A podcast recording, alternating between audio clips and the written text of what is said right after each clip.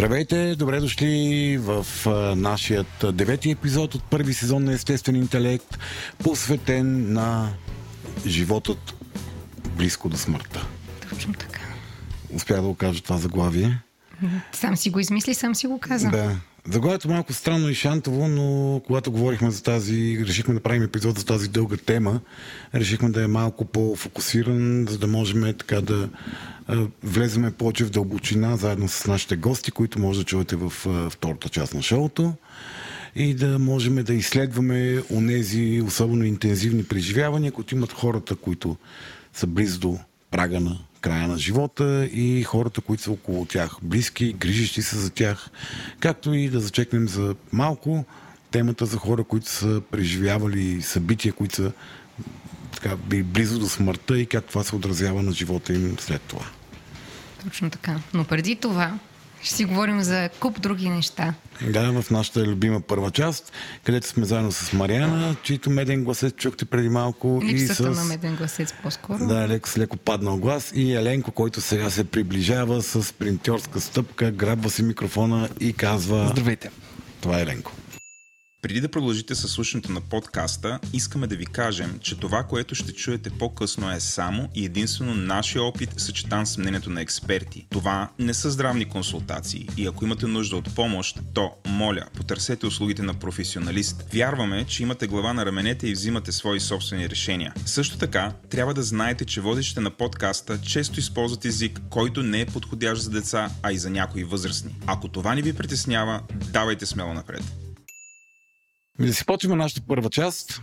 Айде, откъде от... О, искам да благодаря специално, тъй като към края на втора част, след този безкрайно интересен разговор, който направихме с нашите гости, а, така беше честа за благодарностите и изредих всички замесени по производството на този подкаст, но забравих една изключително важна фигура, така че специални благодарности на нашия графичен дизайнер Унко, Благодарим ти. Който се грижи за това всички визии на епизода и въобще цялата визия на подкаста да изглеждат максимално готини. Бих казал и на цялата мрежа. И на цялата мрежа, да. Това е- беше благодарност, благодарностите от името на Еленко. С какво да почнем, Слави? И с новината мисля, че почваме първо. добре. А, новината на днешния брой е на пръв поглед никак не е свързана с голямата тема, защото това, за което ще си говорим е как нарцисизмът на менеджерите в големи корпорации или в малки организации влияе върху а, процеса на споделяне на знания и идеи между техния екип и другите екипи в организацията. Защо казах, че на пръв поглед не е свързано с голямата тема? Защото нарцисизма, както малко по-късно нашата, а, така, един от гостите ни във втората част ще обясни по един много по-смислен и готин начин, може би, че всъщност нарцисизма и смъртта се отнасят като а, като огън и вода. Иначе казано, а, нарцисизма е някаква наша форма на отблъскване на идеята, че ще умреме. На- Начин да избягаме от идеята, че ще умреме. Една фиксация върху собствената ни огромна значимост и недопускане на това, че това божествено същество, аз, може, Може в някога ня- да спре да Някой съществува. ден може да изчезне и да изчезне завинаги, видиш ли ти. Тоест нарцисизма върви ръка за ръка с без... усещането за безсмъртие. Или нещо такова. Върви ръка за ръка с а, страха от смъртта. Онази идея, че... А, да, това е четвъртия гост в първата част на шоуто, котката на Еленко, която е бяла като смъртта. Още, по, още повече се засила терора ми. като е, така е, като е сравняваш по този начин. А, да, Мариана е страх, освен от боболечки, както се разбра в предния епизод, е страх и от котки. И от котки, точно така. Да, нарцисизма като една реакция на идеята за смъртта, реакция, която е с свръхфокусиране върху собствената значимост и свръхпотребност ние да бъдем утвърждавани, одобрявани, адмирирани и да сме най-най-най в ареала си на действие. Та, Това е изследване, което е правено от а, а, бизнес училището към университета в Вашингтон и финансирано от китайската държава, тъй като те са изследвали големи корпорации в Китай. Изследването е с следния дизайн. Избират в организации менеджери на, на, на, на не топ, не, не, не изпълнителните директори, а менеджери на екипи, на големи mm-hmm. екипи, на дирекции по някакъв начин. И тези хора им правят а, такива, всякакви изследвания, свързани с това как те оценяват външния свят. И едно от всичките изследвания, които им правят, е изследване насочено към а, изследване на нивото им на нарцисизъм. Има един специфичен въпрос, който е доста валидиран за изследване на нарцисизма. След което правят интервюта с техните подчинени и заместници в екипите, за да изследват доколко тези хора имат усещане, че в техните екипи се споделят знания с други екипи. Т.е. до каква степен е, границата на екипа е пропусклива за влияния, идеи и знания от външни екипи. Тоест има ли чуваемост? Това ли? Ами допуска ли се въобще мнение, което е различно от мнението в екипа, което се доминира от шефа? Mm-hmm.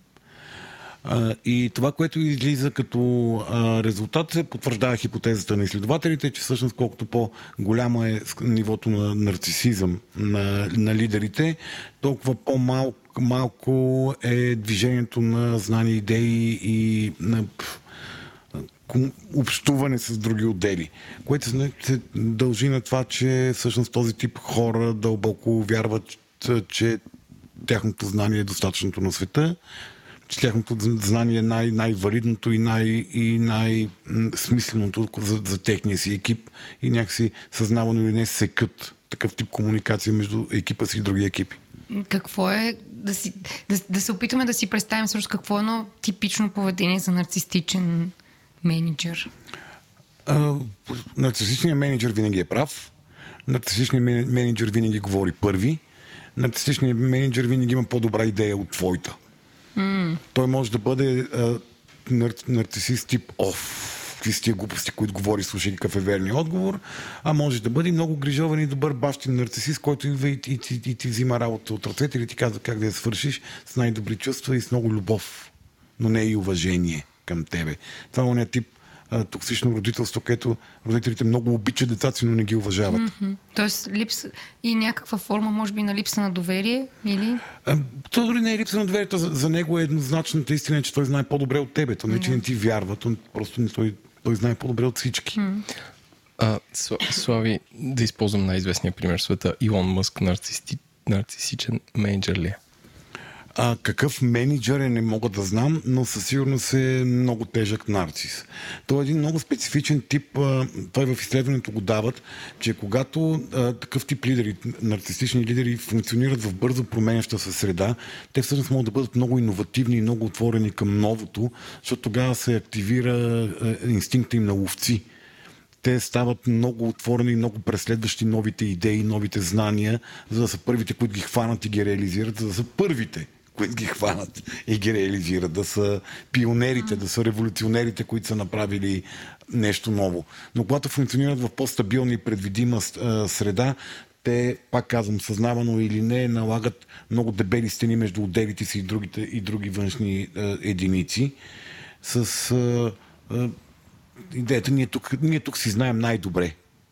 И по, ние си знаем най-добре, всъщност е аз си знам най-добре. Да. Това не е ли така доста, доста често срещано? Когато, когато иде дума за Еми, в, друг, в, другото, в другото си амплуа аз доста често срещам нарцистични лидери, особено по високите нива на властта, което е напълно закономерно, защото хората, които... Не, това е... В епизода за нарцисизма го говорихме много mm-hmm. това нещо, че всъщност държането на голяма власт, т.е. командването на по-големи структури от хора или по- по-големи обеми от дейности, изисква едно ниво на саможертва, които повечето нормални хора много трудно понасят много трудно биха се навили да го правят това нещо. Тоест хората, които отиват там, трябва да имат една изострена потребност това да бъдат успешни, командващи, контролиращи и да са отгоре по някакъв начин. И много хора, които са с ниски нива на нарцисизъм попаднат на такива места, те развиват един тип а, така компенсаторен, компенсаторна психопатия. Т.е. те до така степен се изморяват да, да се съобразяват с всичко това, което зависи от тях, че започват да стават леко ахоманни да. и нали, на пръв поглед изглеждат като нарцисисти, но всъщност това са хора, които са в бърнаут. Те, просто, те, са, те започват да развият дехуманизация към, към другите, просто за да могат да оцелят психически да. на отговорността, която са, са, са нагърбили. А няма ли някаква златна среда, в която хем си отворен към другите и така пускаш а, предложенията им и ги възприемаш и дори ги прилагаш, хем не си а, нали, абсолютно бетониран и изолиран. Тоест, има ли някаква такава златна среда между Е, не е страшно. Много хора успяват да функционират без загуба на психичното си здраве на високи управленски позиции, така че да, със сигурност има начини човек да се, да се справи с това нещо. И най-малкото ти, ако си достатъчно интелигентен, може да разбереш ползата на това другите да работят и да мислят вместо тебе. Тоест, може да заучиш, нали, нарцисист може да заучи поведение на приемане на чужди идеи. Така, това ни е, това ни е новината. Това е Сега на... тук липса, усеща се такова, отвори се една дупка от липсата на Владо, който сигурно щеше да се включи с повече ентусиазъм. да, с корпоративни примери и, и, и въпроси. Точно така. Но Еленко самотният бегач на дълги разстояния няма какво. То и аз нямам много опит от корпоративния свят. И... Е, ти в, в артистичните среди как е с разни отврат. шефове на сценарни екипчета Отврат. и шефове на филмови екипи и театрални? Ми обикновено е... Такова е. Нарцистично е. Чуват ли ви идеите? Не. Не. Просто, про- но просто съм толкова свикнала с това, че някакси... Дори няма напън, дори няма очакване за чуваемост.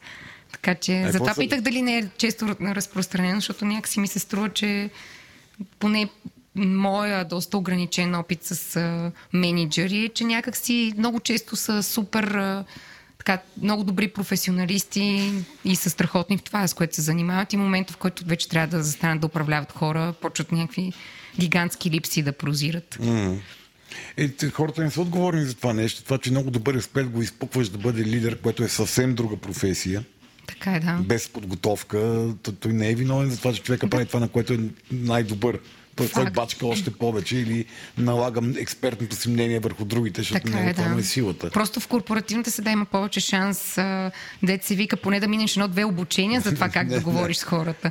В смисъл, в артистичните среди никой не го очаква или изисква от тебе да си добър комуникатор. Просто прави там каквото можеш и крещи, плачи, не знам. Да, всички останали са там заради егото си и са готови да Ми понасят всички, болката. всички, всички участници сме там заради егото си, така че дет вика просто Ако не ти изнасят чао, много ясно. пред вратата има опашка от такива като тебе. Всичко е един голям перформанс, така че... Аз, аз имам страничен въпрос. Според тебе, то не е свързано с изследването, нарцистичните лидери по-склонни ли са да имат някакво присъствие в социалните мрежи? А, Тоест да имат публична изява извън а, ролята си Да. и, и така нататък. Ами, сега тук, здрасти, Еленко, зависи. Нали, едното, едното зависи е а, дали те не вземат снопска позиция. Аз не се занимавам с тия глупости, това ми е под нивото. Има, има и такъв тип а, м, презрително отсъствие от социалните мрежи. Окей. Okay. Другия вариант е дали, защото нали, когато говорим за лидери на, на, на организации или на големи екипи, организацията трябва по някакъв начин да, да съпортне този процес по, по публична изява на, на, на лидера. Тоест, ако говори за присъствието им като корпоративни а, лица, зависи дали организацията е разработила каналите. Но, д- е, примерно една, как да кажа, сравнително скучна мрежа като LinkedIn, винаги има някой, който иска да каже нещо за светлото бъдеще. Нали, Въпросът е дали това, че някой иска да го прави е знаме, че, че, че това Че е има високо ниво нарцисизъм ли? Ми, не, защото може да е просто невротик, който да му е много важно да го харесват по други причини. Не, Добре, това също е, е добър знак да знаем, че Не всеки, който, не, не, Не всеки, който, който много присъства и много участва е, е да. нарцис. Да. Той може да е просто човек, който това е необходимо зло на това, което прави, за да си докарва бизнес или да популяризира това, което прави. А може да е просто човек, който е много иска да го харесват, но по други, други психични феномени, други психични причини. Това беше нашата новина на епизода. да, нататък. И преминаваме към доза хейт. Тъй, дозата хейт днеска е по случай а, новината, с която избухнахме онзи ден ли беше вече, не помна. 88% от децата не знаят значението на думата пожарникар и литерати, закачени за телефоните си, смазани от пандемията. Не четат книги. не четат книги, изобщо не знаят къде се намират. Имбецили. Тъй. Да, Министерството на образованието излезе и размаха големия пръст срещу българското Да. дете. Онзи стар враг на Министерството на образованието, българското дете и по-специално ученик. Точно така. Става дума за матурите след четвърти клас, на които е имало кратко текст, че е посветено на а, пожарникарите. Не на огъня. На огъня. Окей, да, на огъня. Огън е приятел и враг. Виж каква патетика. Огън е Така ли? приятел Така и ли е враг. Такава, О, такава заглавено в момента чета въпросника. Да. О, не. И а, та след него е имало, не знам, въпрос, въпроси, няколко, нямам идея. Един от тях е бил как, какво е значението на думата пожарникар. И 88% от децата са отговорили някаква свободна трактовка, в която липсва Секунда думата. само. А, за хората, които вече не са минали през този казус, отговорете на въпроса какво е значението на думата пожарникар. Еленко?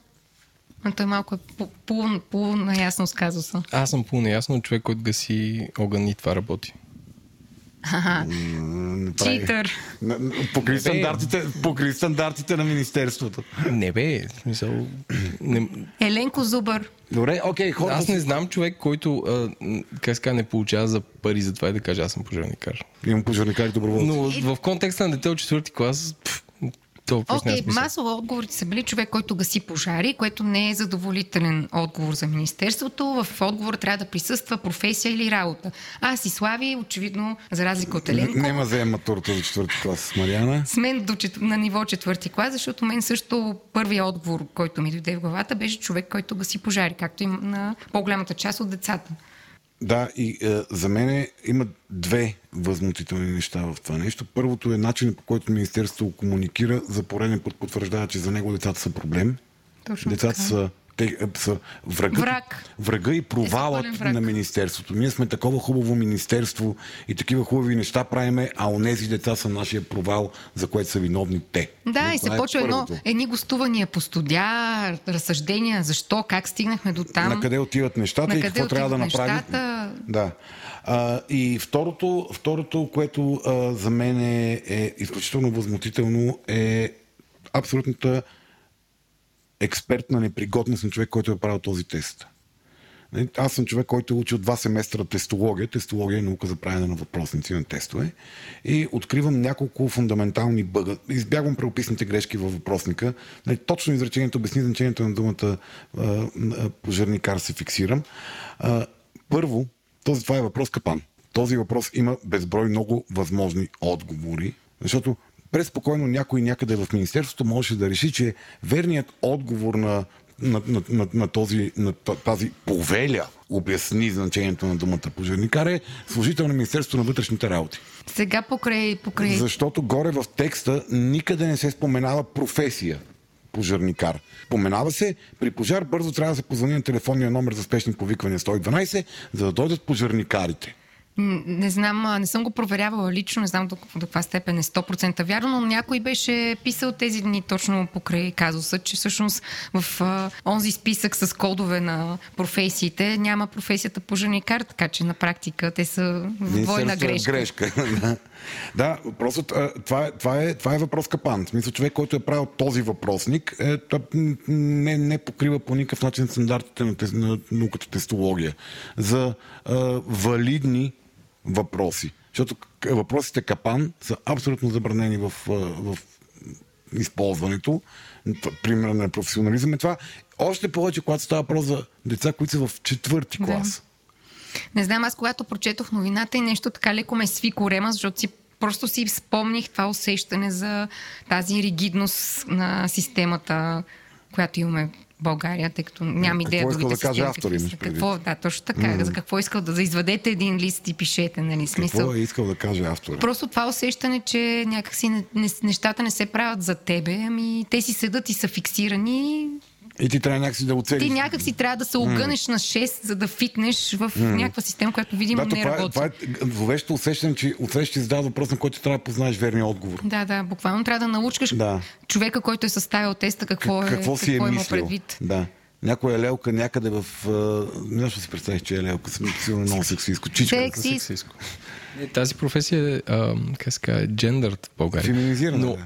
но Както от друга страна, на това не смятате ли, че поражда едно цяло ново поколение от а, деца, които са много проницателни. Шегувам се. Може би Това е тайната Тъпо е, педагогическа тъпо е да мисъл. шегувам се, но... Това е тайната педагогическа мисъл на МОН с начина по който отричат децата в училищата да ги направят супергерои. Деца вика, ако оцелее, ако оцелее до 12 клас, то ще е супергерой. А, аз едно нещо, което много, много не харесвам в нашата система. То това е малко оф топик, ама просто ми е хрумна. Когато, когато бях в Штатите и учих магистратура, там се чувствах наистина като първокласник по отношение на взимане на участие в час. Че това е нещо, което в супер престижното българско училище, което две български училища, които завърших, никога не се стимулираше. Тоест, всичко е едно попиване и някакси точно наместване спрямо представите на учителя или на учебника или там на който друг а, институционален Произволен представител. авторитет. Точно така, инсърт, рандъм авторитет. А, и това е едно нещо, което, ако, дори ако само това почне да се прави, не да знам, може да има промяна. Повече овластяване на децата. Да, иначе въпросът е като, като цялостна идея търси някаква способност за четене с разбиране, но, но, но този въпрос и, и, просто беше отвратителен начин, по който го комуникираха. Факт. Беше отвратителен. И разбира се, гръмнаха веднага. Всички шерват. На къде отива тази държава? Родителите, Ужасно. тия деца, тапаци. По времето на комунизма не беше така. Сещаш ли смисъл? На, просто Да, да. хората, хората четат само заглавията. Ето, ето това е поредният феномен, в който онези, които се гордеят с това колко са образовани и функционално грамотни, четат само заглавията. На базата на заглавията си вадят едно абсолютно меродавно и валидно мнение и го изплюват в публичното пространство, дигайки още повече вълната на, на Е, неистината. той има една и съща повърня, която се активизира от определени новини които, и определени събития, просто се излива. Има Да. чувство, че само се чака някаква... А, аз да, да изтегля нещата по-нататък. Славен, смяташ ли, че ам, хората, които споделят такива новини, това е като да гледаш реалити ш- шоа. Тоест, гледаш? а, реалити, Шоа. Аха. реалити шоа. Тоест, казваш си, а, чрез а, нещастието на другите, ти си затвърждаваш своето величие. Тоест, че хората, които са Точно споделили така. това нещо, са си Се казали умни. по същия начин, абе, не съм аз най-тъпия, виж, виж какво идва. Нали? Да, да, да. И, и този комфорт е ужасен. А, Ма то, да размахаш пръст над, нечи, над, над, над някой е, то, това обслужва. Почувства собственото си величие. Да, оф, не, аз някакво, вече като вие такива неща си казвам, това е това, знам си какво си мисля, това е това и се успокоявам, а не би трябвало. В смисъл, им, има ли как да бориш това нещо, това отношение? Защото не можеш да влезеш всеки коментар и кажеш, защо споделяш това, това е тъпо, прочел ли си Е, ти така. Не, защото ставаш някакъв social justice warrior Да, по да, едно да. време. Ми, Не, не знам. Аз не мисля, че тази... Първо, че а, мисля, че а, битката за социалните медии не трябва да се води в социалните медии. Това е, това е което вярвам. Нали, това Съгласен е, съм. Нали, това е като а, едно време, като се биехме между кварталите, никога не отидеш на битка в квартала на тия, с които се биеш. Нали, винаги се правиха срещи някъде друго, защото е тъпо да ходиш да се биеш там, където е нали, във врага ти. Мисля, в социалните медии, та, медии не може да се води тази битка, защото ти правиш още от същото.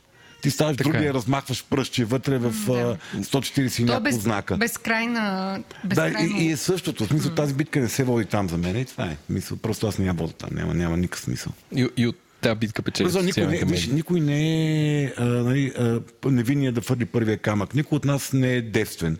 Всеки от нас някога е в нали, нещо го е, да, го е а, бъзвало на ниво заглавия само и без да проверим факти данни сме плювали някакви неща с естествено величествените си мнения и, и превъзходство.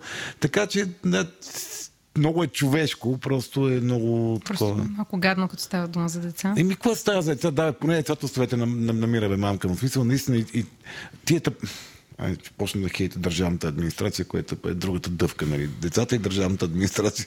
Двете много плюти неща в тази държава. Не, не знам. Сигурен съм, че има супер смислени хора в Министерството на образованието. Сигурен съм, че много от тях също не им е харесало как Министерството разпространи тази бомбастична новина. Нали, И сигурно те също оценяват колко е подвеждащ въпроса. Така че да генерализираме хората от Министерството на образованието като едно също не е много интелигентно. И, и ние сме... И ние сме едни.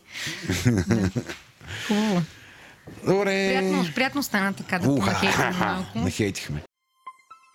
Естествен интелект достига до вас благодарение на City Cocoon. Това е българска марка козметика, която вярва, че тайните на младата кожа е проста – хидратация, почистване и слънцезащита. Продуктите на City Cocoon съдържат подбрани съставки – растителни, етерични масла, флорални води и дълбоко хидратиращи компоненти. Използват природно разнообразие от билки, натурални масла и витамини – към формулите за защита от слънчевите лъчи те са добавили антиоксиданти, които да допренесат за здравия вид на кожата. City Cocoon е без агресивни и измиващи съставки, хидратация и подхранване, комбинирани в балансирани и ефективни формули. По-голямата част от продуктите на марката са в 100% рециклируемо стъкло, опаковка, която не отлага вредни химически съставки в продукта. На техния сайт може да видите различни продукти, произведени в малки партиди за контрол на качеството. До 30 юни 2022 година на citycocoon.bg с код CCGI20 или казано на български CCGI20 или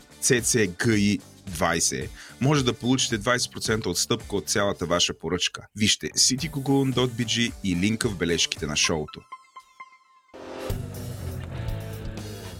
Ами хубаво, преминаваме към последната рубрика, а иначе казано филми, които Слави е гледал или е склонен да гледа без да заспи на тях.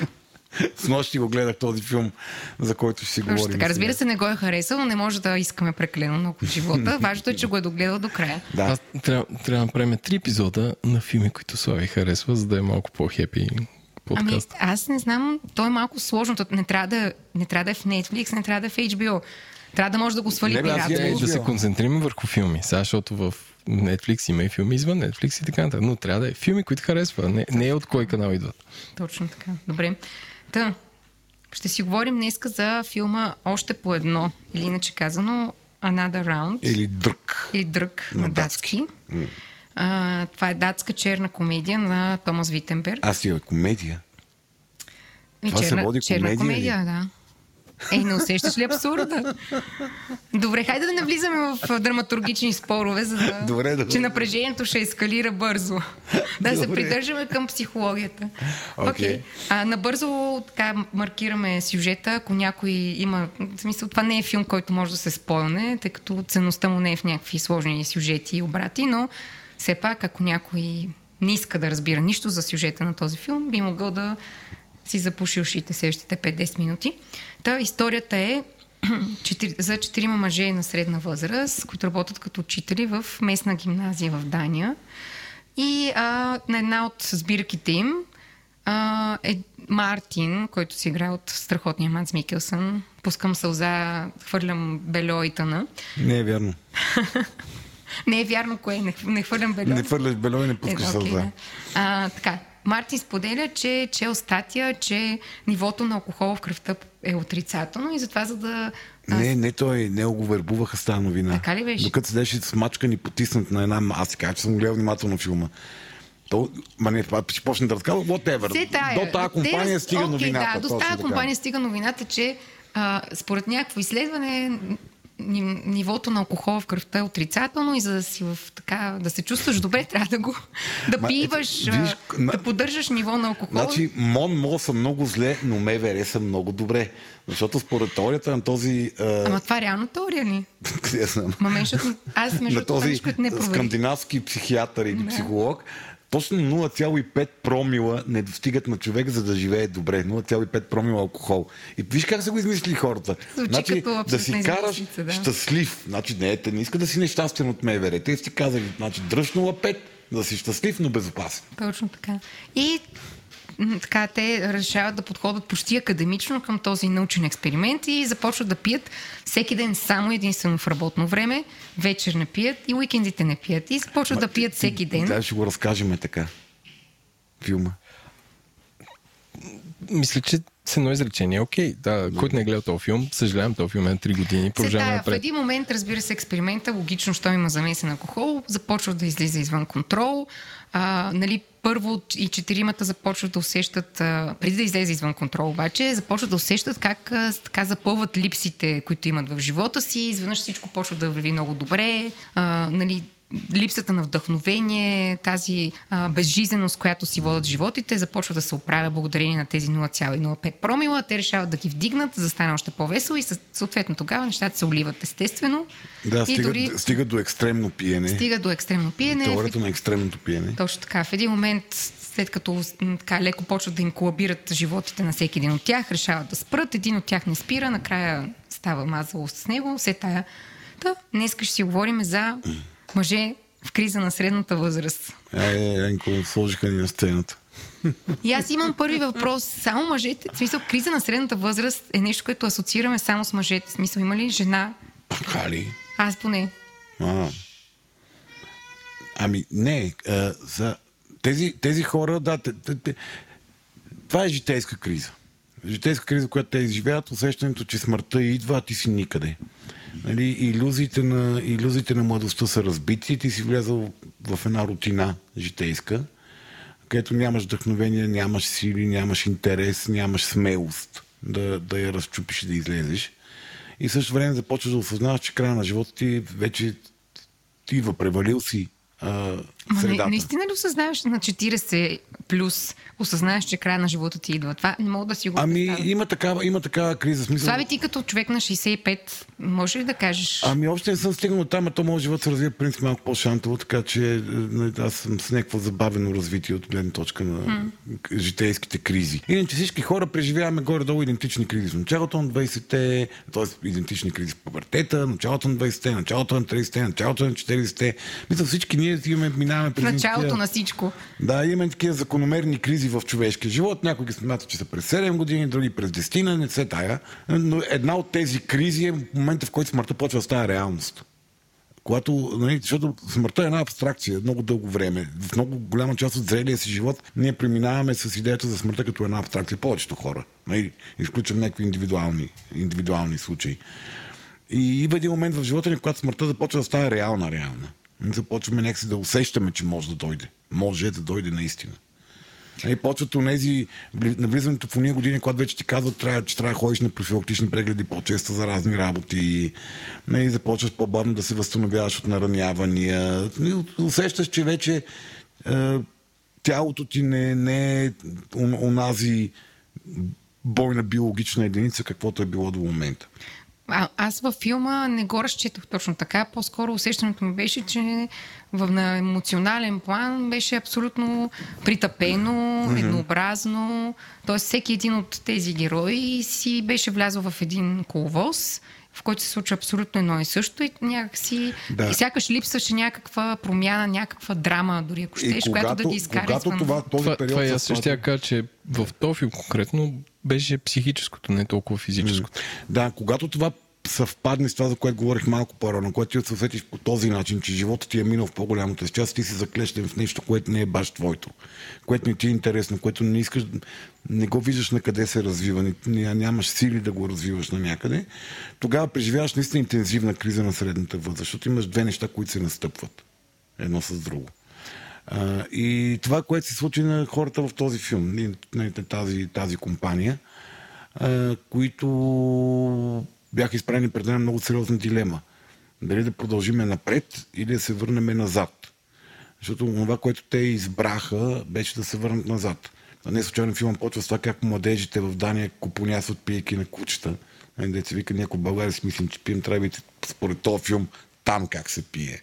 По принцип там се пие много лудашко Да. от петък нататък. Както казваше жената на Мартин, така и така в тази държава всички се наливат. Аз нямам проблем с това, че пиеш, имам проблем с това, че мълчиш. Да. А, и Е, виж, запомням си цяла реплика. Е, Харесва все пак ти, е, харесва ти. А, аз да, аз да кажа, че тук сравняваме две култури, които са много различни, защото в България се пие от вторник на обед и, и тук пиенето е част от социалната култура и няма а, дори економически фактори, които да пречат на хората да пият, защото могат да си варят ракия. Да. И, и тук е доста по... А, дренч, нали? Българите много обичат да казват... Потопило се, станало Не, част от всичко останало. Да, ту- тук българите много обичат да казват, ей, те англичани на Слънчев бряг, виждате ли как се напиват. А пък тук това го правим равномерно през цялата седмица, там се прави в петък и събота. Пиково, да. Там се прави в определ... точно определени дни. Да, Фейсбук. така че аз и едното и другото е ексцес, не би ги сравнявал. А, да, да, да, да аз не, не, не бях тръгнал в тази посока. Добре, аз исках да те Та, питам... Само Добре, това, което извинявай. тези хора бяха справени пред избора, дали. да- Не, не случайно дах как пият младите там, защото те решиха да направят това. Те решиха да се върнат в, назад в младостта си и да използват инструментите на младостта, за да, да продължат напред към бъдещето, което се получи доста, доста злополучно. Добре, а това не е ли в по-голямата част?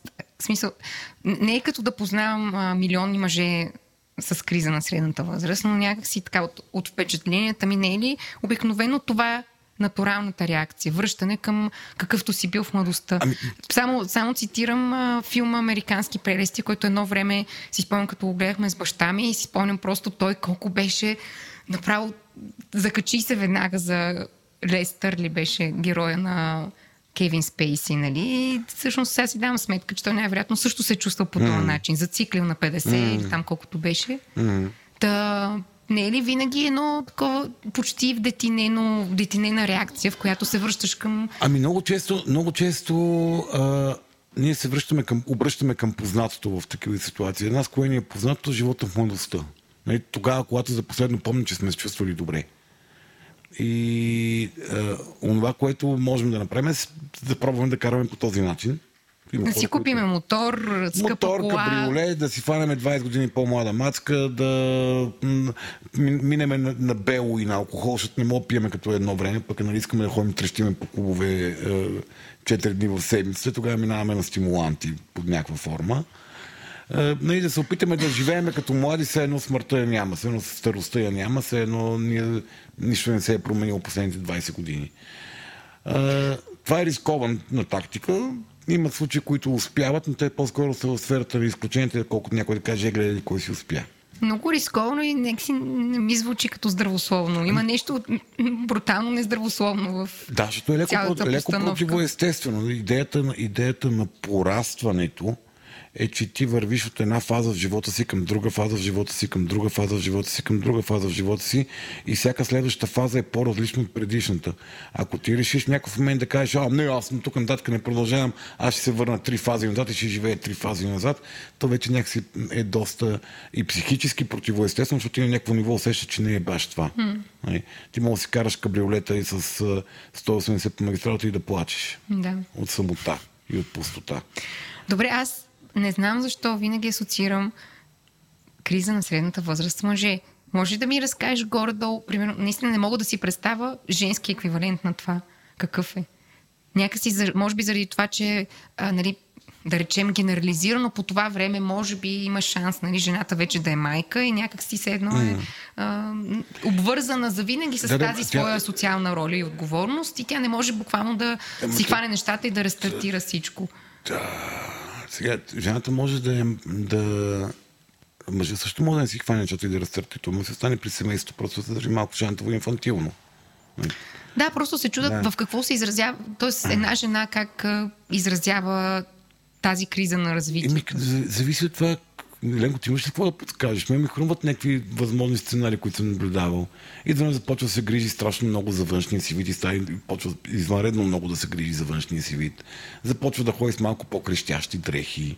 Започва да се събира като с а, клубови по интереси с приятели, като едно време в гимназията да се кикотат момичетата и да ходят на, на стриптиз барове и да женски вакансии с напиване. Аз съм виждал супер готини, смислени жени в началото на вечерта, които към 12.30 вече са мазаляк, по-пияни от нас, пълзат по, по, по земята на такива 50 и няколко годишни дами, супер добре облечени, интелигентни, нали, живеят като тинейджърки, имат вече някакси не им се получава баш. Да. А, аз ще я кажа едно, първо всичко то, това и за мъже, и за- за жени въжи хобита. Mm. И второ, някакви unhealthy coping mechanisms, Да. да. които нали, всички проявяват. А, нали, то тук някакво не може да говориш за това без да навлезеш в сексизма, защото окей, мъжа си купува кола и си фаща гадже, което... Е, това са стереотипи някакви. Аз Да, да, но... сексизма е осъждащ. Аз не мисля, че Да. някой от двете е по-лошо от другото. Нали, просто са стереотипи, какво правят едните какво другите. Да, но нали, при нас ни е влязло това. Е, това, че аз и ти не може да се сетим веднага, да кажем, да бе, то това е това, е продукт на обществото и малко ми е гузно, че не се сещам. Това искам да кажа. Ами, Но да, значи жени- аз съм най-големия секси, защото аз изобщо не се сещам. Жените, Може жените преживяват същите психични феномени като мъжете. Защото ти казваш, тя е майка, но от една възраст нататък те губи способността да бъде жена в по онзи Да. начин, който нали, е репродуктивният смисъл на думата жена. И това вече, нали, това е момент, в който настъпва, настъпват едни промени в психиката, които са чисто хормонални, мястото ти в света и така нататък. В смисъл, е един, Да. период, един много важен и голям период от живота ти е затворен. И ти минаваш в следващ период ако говорим за жени, при мъжете горе-долу нали, е не, не е толкова биологично детерминирано, но, но, но преживяванията са сходни. И, и в този филм точно това виждаме. Те, тези хора се опитаха по този нездравословен начин да се върнат назад и беше той завършил много готин, защото главният герой всъщност го оставят в момента на избор. Mm. Когато той имаше един, получи шанс да продължи напред и започне да пие. И тук е голямата, ма ситуационно, нали, не, не е вляза пак в такъв запой. Да. Нали, и, и, и, да, направо разказахме филма, страшната потия. Е, голяма работа. Но да, главният герой остава, остава в момента на избор. И, Да. това, и това е много силното в този филм. Ето, че си го Отвъд- харесал, само хейтваш. Отвъд цялата протяжност. Еми, следващия път какво ще гледаме, Слави? Томи Джери. Нищо А, по-като за теб. Искам да се оплача, че тук постоянно бивам обиждан от Еленко, Владо и Мариана. Еленко прави че не на. Слави ще му, ще му сложим Рик Морти. И от тук нататък Окей. ще имаме безкрайен, Добре. безкрайен етап Хорсмен. за... Аз не съм гледал и това. Те са къси епизоди. да, да, Еленко е отчаян. Но са опитваше- толкова сложни, че трябва да го гледаш три пъти, за да го разбереш. Последно Еленко се опитваше да ми пробута някакъв сериал с 10-минутни епизоди. Това беше Владо. Обаче Окей. бе, в Netflix аз и аз не мога да го гледам, защото го няма в забундата. Бъркаш Владо Селенко. Love, Death and Robots. Владо ли ме... Владо, а, Владо, ще? Владо. Ма не, аз, понеже всички ме малтретират и ми бият шамари от всякъде, вече не виждам къде от ударите. Не мога да Айде, регистрирам. моля ти се. Хубаво. Оплаках се. Ми, май, Добре, беше разказахме още един филм на хората. точно така. Страхотно, добро направи. Най-добрият подкаст за разказване на филми, дами и господа. подкаст за разказване на филми. Супер. Хора, добре. А, вървим напред максимално спретното, както може би усещате в тази първа част, защото ви чака един прекрасен, наистина невероятно готин разговор във втора част, заедно с Боряна и Лилия, а, които аз страдам от дефект, че не помня фамилии на Боя, хора. доктор Бояна Петкова и Лилия Попганчева. Благодаря ти, интелигентна моя ко-партньорки. Ко-партньорки, партньорки. А, така че а, разговорът е невероятно готин, много смислен и ние приключваме с нашето бърборене, за да се насладите на втората част от епизода.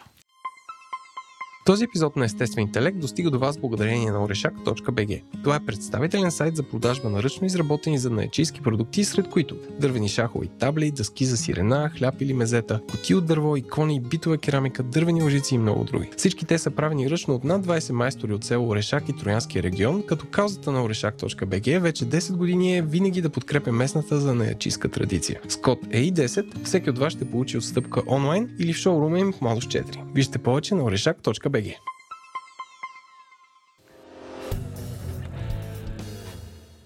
Здравейте, добре дошли в а, втората част на нашия епизод, а, посветен на живота близо до смъртта. Онези моменти в а, живота на хората, онези моменти в битието, когато ние се докосваме по някакъв начин до смъртта много по-пряко, много по-въвлечени сме в нея, много по-добре осъзнаваме и усещаме всички преживявания, свързани с тази, по принцип, изключително важна и централна тема за нашата психика. Във втората част сме отново с Мариана Привет. и с двамата ни много специални гости, които поканихме да се опитаме да говориме сериозно и доколкото се може полезно и пълноценно по тази тема. Представям ги по азбучен ред. С нас Бояна Петкова, която е човек известен с нейната понякога, може би, за нас трезвомислещите странна амбиция и интерес към палиативна грижа за деца. Човек, който е така известен в публичното пространство много с това. Малко по-късно ще дам да му да се представиш малко повече. Здравейте. Да? И а, Лилия Поп Ганчева, която е а, психотерапевт, човек обучаван в различни аспекти на, на психологическата, психотерапевтичната наука.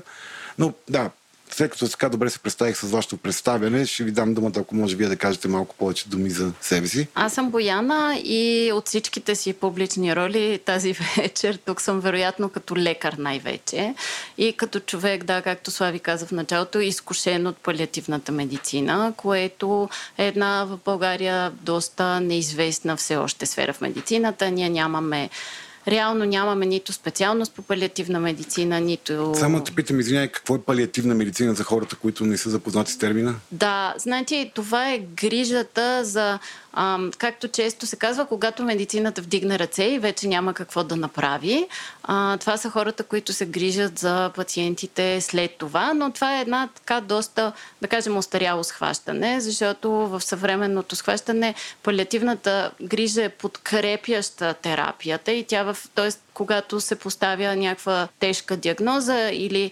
диагноза, която често казваме с касена очаквана продължителност на живота. Т.е. смята се, че рано или късно пациента ще загине от заболяването си. А палиативната грижа може да е съпътстваща конвенционалното лечение. Т.е. това може да са едни хора, които се подлагат на химиотерапия или имат някакво друго активно лечение и в някакъв момент палиативната грижа може да се изтегли или пък да остане единствена грижа тя в какво точно се изразява, ако, ако е съпътстваща на, на лечението? Ами, тя на практика не е чисто медицинска грижа никога. Тоест, а, палиативната грижа винаги е екипна, винаги имаме екип от лекар и примерно социален работник, психотерапевт. Тоест, тя е психосоциална, освен че е чисто медицинска. Ага, т.е. то не, не е чиста медицина, сякаш повече влиза в сферата на медицинската психология, на подкрепата на пациента. А, има чисто медицински компонент, защото целта е човека да може да живее възможно най-дълго, възможно най-пълноценно. Тоест, дори когато е с тежко заболяване, симптомите му да са толкова добре контролирани и така добре добре контролирани, че да му позволяват да наистина да живее има едно а, такова много известно в палиативните среди. Казва се не да дадем повече дни на живота, а повече живот на дните. Тоест, реално Аха, да наситим да. живота с живот, докато трае. Докато е живот. Да. да прилича на живот това, което изживяваш. Да. Супер, добре. Благодаря ти много за това изясняване. Лилия, малко повече за тебе. Аз съм психотерапевт и смъртта ме вълнува с това по какъв благоприятен начин, какъв благоприятен ефект има от разговорите и работата с нея, когато съм с клиенти. Mm-hmm. И дали в семинарен контекст или в индивидуална терапия, всъщност намирам за изключително полезно внасянето на категоричния елемент на тази тема. Добре тук ми изниква един въпрос моментално. А ние хората, защо толкова малко говорим за смъртта? Защо толкова тази тема някакси не се... не, не ни е любима за говорене? Мълчи се. Ами, е, сигурно има няколко причини. Една от които, първа, която се сещаме, е урбанизацията, начина по който живеем де-факто ние в градовете всъщност не виждаме а, потока на живота, не виждаме кръговрата на живота. Нещо, което е най-естественото нещо, когато сме расли по села и паланки. И виждаш и всъщност, как неща се раждат и умират да, постоянно. И то от бебе го виждаш това. Mm-hmm. Откакто, нали, това е смъртта, де-факто те съпът, ти съпътства живота по един много естествен начин. И затова и отношението към нея има е, не травматизиращ аспект. Mm-hmm. Тоест, Тоест, това... може да се каже, че всъщност преди по-лесно сме говорили за смъртта, отколкото сега. Има ли някакъв такъв извод? Ако въобще е било тема. Да. нали, то Тоест, става то тема, когато е да. проблемно. Иначе е просто един от елементите на живота. Да. На а, житейския цикъл. А има ли съвременни общества, които се справят добре с това да си говорят за смъртта? Някъде по света? Ами, в западната култура, особено последните години, има много такива а, движения mm-hmm. или практики, техники, които всъщност се разработиха покрай пандемията, защото тя наистина ни внесе а, смъртта в а, хола, mm-hmm. в, в къщата, Направи през медиите. Реална. Да. да.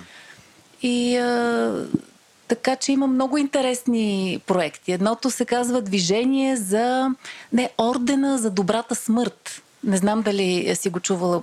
Много, много интер... Да. Ами да, всъщност добрата смърт е такова понятие от палиативната грижа, mm-hmm. а, че целта е наистина да облегчим преживяването на умиращия човек до степен, в която, нали, възможно най-много. И има различни методи, които са медицински, но са и психосоциални и се грижим реално не само за него, грижим се за близките му, за децата му, за приятелите му, т.е. за цялото му обкръжение. За живота му в пълнотата му, а не просто живота, биологичният живот в гърдите му. Точно така. И друго, което исках да допълня, и то е много свързано с това, което Лилия каза. Мисля, че преди, а, кога, както се е живеело а, всъщност се е виждала и цялата тази цикличност на природата. В смисъл тя също се преживява, защото природата реално а, преминава нали, е, едни цикли на прераждане и на умиране всяка година. И това mm-hmm. мисля, че също има значение, да. че не го преживяваме вече по този начин. Mm-hmm. Тоест, какво излиза, че малко си живеем в някаква така фалшива капсула, като на безсмъртни. Тоест, смъртта е прекалено абстрактна. Да в тясната перспектива на ежедневието по-скоро и, и края на ежедневието става много по-страшен. А ти каза, че има няколко причини. Една от тези е това, че ние всъщност сме дистанцирани от естественото, а смъртта е едно от е, естественото нещо в живота. Кои други възможни причини така ти хрумват? Те най-вероятно са много и са много индивидуални при различните хора, но някакси в публичното пространство, в нашия, нашия социален навик, темата е нещо, което е тежка тема. Смъртта е тежка тема, тегава, не го, не го говориме. Друго, за което се сещам, е а, страха да не изпуснеш нещо. Да не изпуснеш нещо от живота, което не ти се е случило. Mm-hmm. А, това на английски имаше един термин много смешен. Мисля, fear че е FOMO. Missing out. Да, FOMO, Точно fear така. of missing out. Страх да не изпуснеш нещо, буквално. И... Това е свързано с консумеризма, с тази култура на, на, на имане на всичко и... Много начини, по които може да се разглежда това, но идеята, че нещо ти се дължи, че живота ти дължи, примерно, да си родител, да си щастлив, да си богат, да имаш дом, да отидеш в Малдивите, нали всичките тези неща, които си мислим, е, че, че са ни право. Да. И някакси, според мен е, е възможно и от това да идва някакво напрежение и стрес, че нещо ще изпуснеш. И предполагам, че... всичко ще изпуснеш. Всичко, което не си направил. Ами не, не, да, въпреки че адептите нали, в много различни духовни школи, както и лечителите, лечителките, защото повечето лечители всъщност и по нашите земя, и не само, са били жени, са жени да, да. те са гледали на смъртта като най-интересното преживяване в осъзнатия живот на един човек. И всъщност са се подготвили с трепет, нетърп... не нетърпение, но с трепет и много сериозна подготовка, за да може са колкото се може по-осъзнати в тази единствена трансформация. Събитие, да. Защото имаш две трансформации. Нали, началото на живота и края. Но в началото няма как да си осъзнат. Mm. И затова всъщност са се подготвили. Било изключително... И много ритуали всъщност са свързани с този процес. А тази роля съвпада ли с ролята на така наречената дет дула, т.е. дула на смъртта, която е силно разпространена на Запад? Тук не знам, май все още нямаме такава, такъв човек. Нямаме, да, ня, нямаме такава професия да. в кавички, така да, да се каже, но ти знаеш, че има хора, които и сега придружават а, умиращи пациенти, които често са сами, а, нямат семейства. Тоест, а, искаш ли да кажеш? А... Ами, имаме, имаме ни приятели от а, една православна организация, а, мисля, че беше Свети Георги. Ето тук. Свети Георги, да. Да, добре. Отличен 6. Помисли, че ще получат двойка по православие. А, които всъщност а, така, работят в а, сътрудничество с Пирогов и Александровска и оказват а, м- подкрепа не само емоционална, също и съвсем практическа и логистична на, на хора, които им предстои среща със смъртта. Независимо дали те са християни или не. О, няма никакво значение, да. Те просто това е обединяващи елемент между тази група хора и всъщност те така започнаха да се занимават с това малко преди а, COVID и всъщност COVID тотално паузира дейността им, защото съответно те нямаше как да влизат в отделенията и да оказват подкрепа на, на хората от нали, да, обясними причини. Сега са възобновили, но сега възобновяват лека по лека дейност. Да. А, аз исках да кажа, че от медицинска гледна точка всъщност смъртта е тя винаги е загуба, но тя е провал Тоест, ако не си успял да излекуваш или да спасиш пациента, ти всъщност си се провалил. И това е а, причина, примерно, в, а, в моите кръгове това да се избягва и на палиативната грижа да се гледа като на... Тоест, хората, които имат а, желание да работят палиативна грижа, а, обикновено са малко ауткасти така, от, от медицинските среди. Да, тия, които не могат да се справят Защото- с важното нещо. Примерно, или просто някакви странни хора, които имат някакви странни интереси.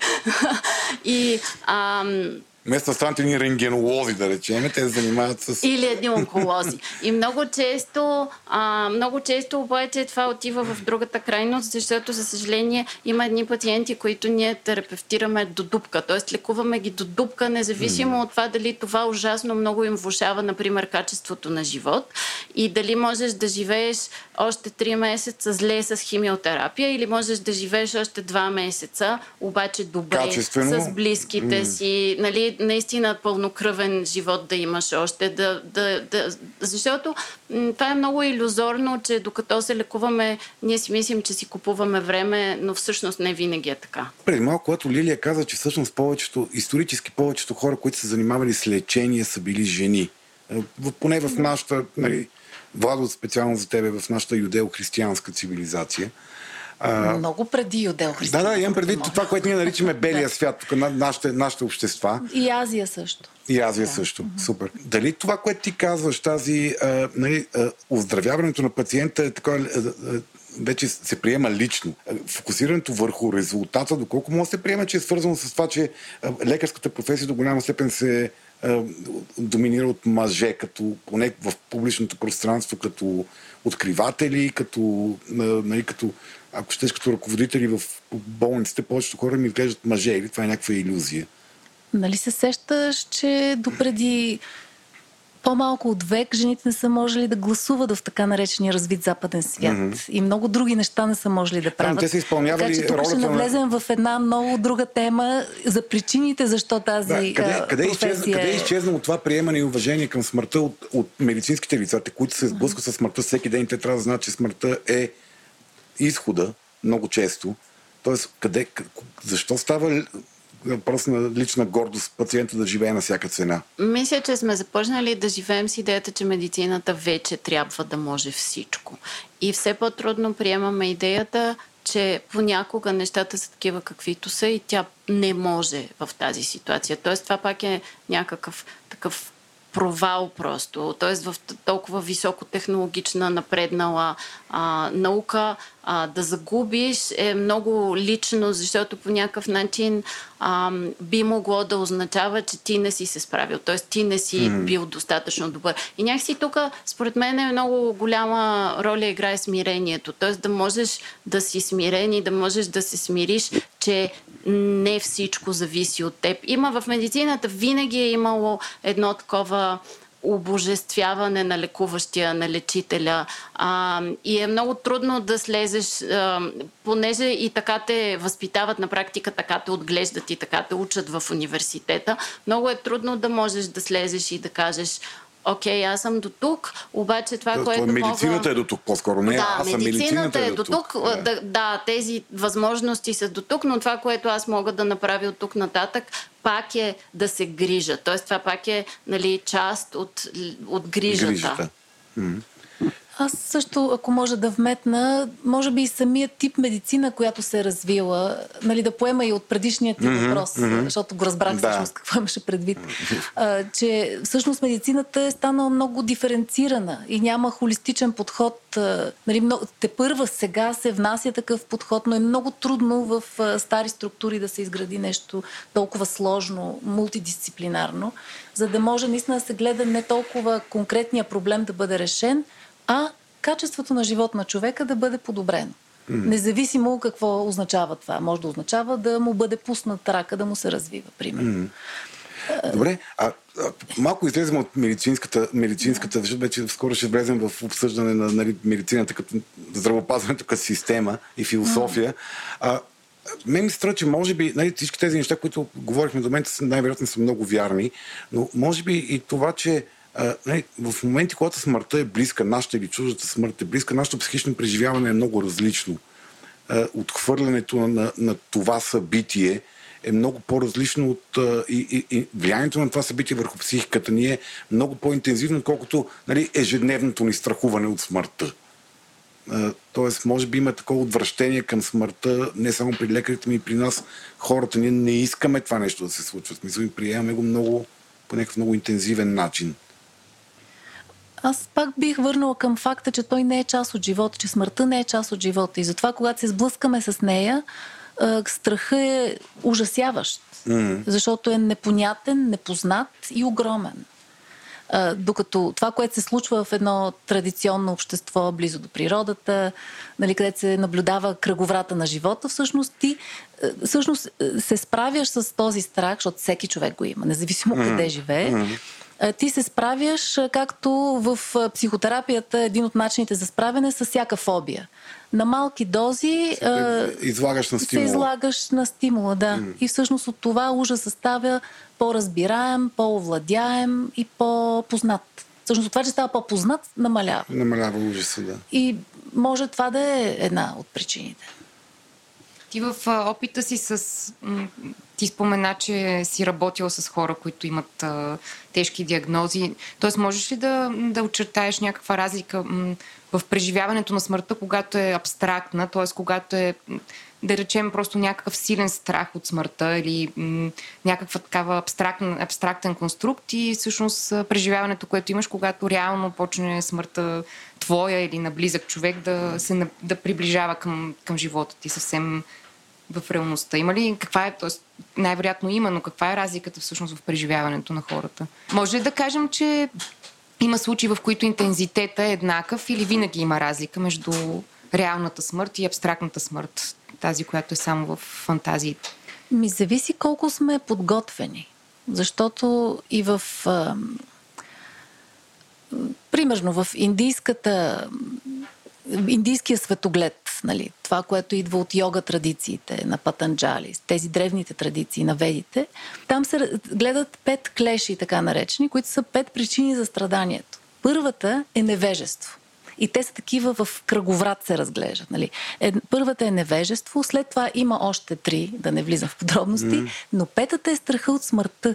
И причината за нея е първата клеша невежеството. Всъщност невежеството се разбира като не, неосъзнаването всъщност на това откъде сме, на къде отиваме, нашата духовност, неприемане на нашата духовност. Само да, не искам да съм много абстрактна, защото духовността е нещо, което в момента се изследва чисто научно в mm-hmm. университети, а, с това по какъв начин всъщност духовността може да помогне за качеството на живот на един човек mm-hmm. и за неговото здраве и за начина по който възприема смъртта. А, аз тук се сещам за последната книга на Арвин Ялом, който вече е на 92 2-3 години и всъщност е основоположник, освен една голяма част на, на груповите психотерапии, на така наречената екзистенциална психотерапия. И той пише тази книга A Matter of Death and Life се казва. Всъщност я започва с жена си в момента, в който на нея и поставят а, онкологична диагноза. Те започват да я пишат двамата и накрая тя, след като умира, той я довършва сам. И това е реално един човек, който винаги е казвал, че всичко приключва с смъртта. А, и че всъщност, живеейки с това осъзнаване, че всичко приключва с смъртта, живота ти става, нали, това е съвсем различно, например, от това, което ти казваш, но живота ти става много по-наситен, много по-автентичен, защото mm. знаеш, че значи, това край. е. Така, да. да. Но самия той казва, защото той е живял с жена си и забравих вече, но над 40 години, може би над 50 години. Ужа... Не, е много по-дълго. Всъщност те са се запознали на преди да навършат 20, 7, над 70 години е живял с нея. Не. И са били ужасно, ужасно близки. А, казва, че много, много малко пъти, много за кратко изобщо са се разделяли. А, и той казва, ето сега нея няма. И въпреки, че аз съм толкова нали, убеден екзистенциалист и смятам, че няма нищо отвъд, на мен сега ми се иска да има. Да има. Тоест, да, някак си изправен пред това, самия той е така в някакъв когнитивен дисонанс спрямо това, което цял живот е вярвал. Ето това от отехата на вярата, сякаш идеята, идеята че не, приклич, не приключва всичко тук и сега, ти дава една идея, че това не е края. Или поне ти се иска да вярваш в това нещо. Аз може ли да допълна нещо за Ялом, защото е много любим. Всъщност, е, аз когато го открих, е, почнах, го изчетох е, от игла до конец, каквото успях и имах време, но смятам, че моята работа с клиенти е под тази парадигма, неговата хуманистична екзистенциална парадигма. И ми много така ми е драго да го чуя от тебе, Бояна, и да вметна още нещо за смъртта, защото той разконцептуализира всъщност четири основни предизвикателства в живота на човек около които всъщност гравитират всичките психични разстройства и състояния. Първото, което е най-базово и най-основно, е, е смъртта. Е, Това и всъщност там е, предизвикателството, той го нарича притеснение, е от неистовото, т.е. от естественото желание да продължим живота си и неминуемостта на смъртта. И всъщност от Този от конфликт. Да, от този, този конфликт, конфликт. да. Мгм. Просто исках А кои са да другите три? Просто за, че ми стана много А. Второто, защото има някакъв смисъл в последователността. Mm-hmm. Второто е ам, свободата, за която ние сме свикнали да мислим само в положителен а, Да, смисъл. тревожността от Тревожността-. А, точно mm. така. Това, че има, имаш нужда да упражняваш волята си, mm. за да можеш да mm. упражниш и свободата. Супер. А, третото е а, изолацията. Това, че сам идваш, сам отиваш и тук притеснението от това, че хем си сам осъзнаваш, хем искаш да си част от по-голямо цяло, да имаш партньори и така. И четвъртото е безсмислието. Където ключа е да стоим ангажирани с живота. Да, имаш, да търсим смисъла си целенасочено и да го, да го Всеки по поддържаме. свой начин, Всеки, всеки неговия си смисъл. Добре, е, базовия основен страх, около който всички правиме постоянно нали, патологии, правиме драми, правиме вътрешни, вътрешни конфликти, с които се правиме малко повече или малко по-лошо. Защо ние хората тогава толкова успяваме да не мислиме за смъртта? Аз един, едно нещо винаги много ме е впечатлявало. Когато почине наш близък или случи някакво много катастрофално събитие с много, много близко до нас, не е просто минава през новините, нали? и в този момент, в който ние се спираме и се замисляме за важните неща в живота. Нали, всеки от нас е бил в, в, в, в такъв, такава фаза. Нали, нали, оправяме си приоритетите, загърбваме дребни ежби и битки и е, конкуренции и гледаме важните неща в живота. И после някакси живота ни завърта, най-вероятно въртейки се около другите конфликти, за които ти спомена малко по-рано. И ние пак започваме да се свръхвълнуваме и свръхангажираме и свръхядосваме и разрушаваме важни неща за нас и за другите в живота ни. Да живеем някакви- все едно сме безсмъртни. да, някакви абсолютни дребнотеми и такива, нали? И, и пак трябва да стане нещо много страшно, за да се спреме и да се замислиме за важните. Защото толкова лесно забравяме тия важни неща в живота. Говоря за нормалните хора, не за нали, някакви много извисени светци или някакви много мъдри хора и така нататък. Аз мисля, че е супер, супер трудно да живееш през цялото време с такова много ясно осъзнаване за смъртта. Просто е, но, някакси е много трудно да го, да го държиш в себе си и да правиш другите неща. И затова някакси така периодично нали, минаваме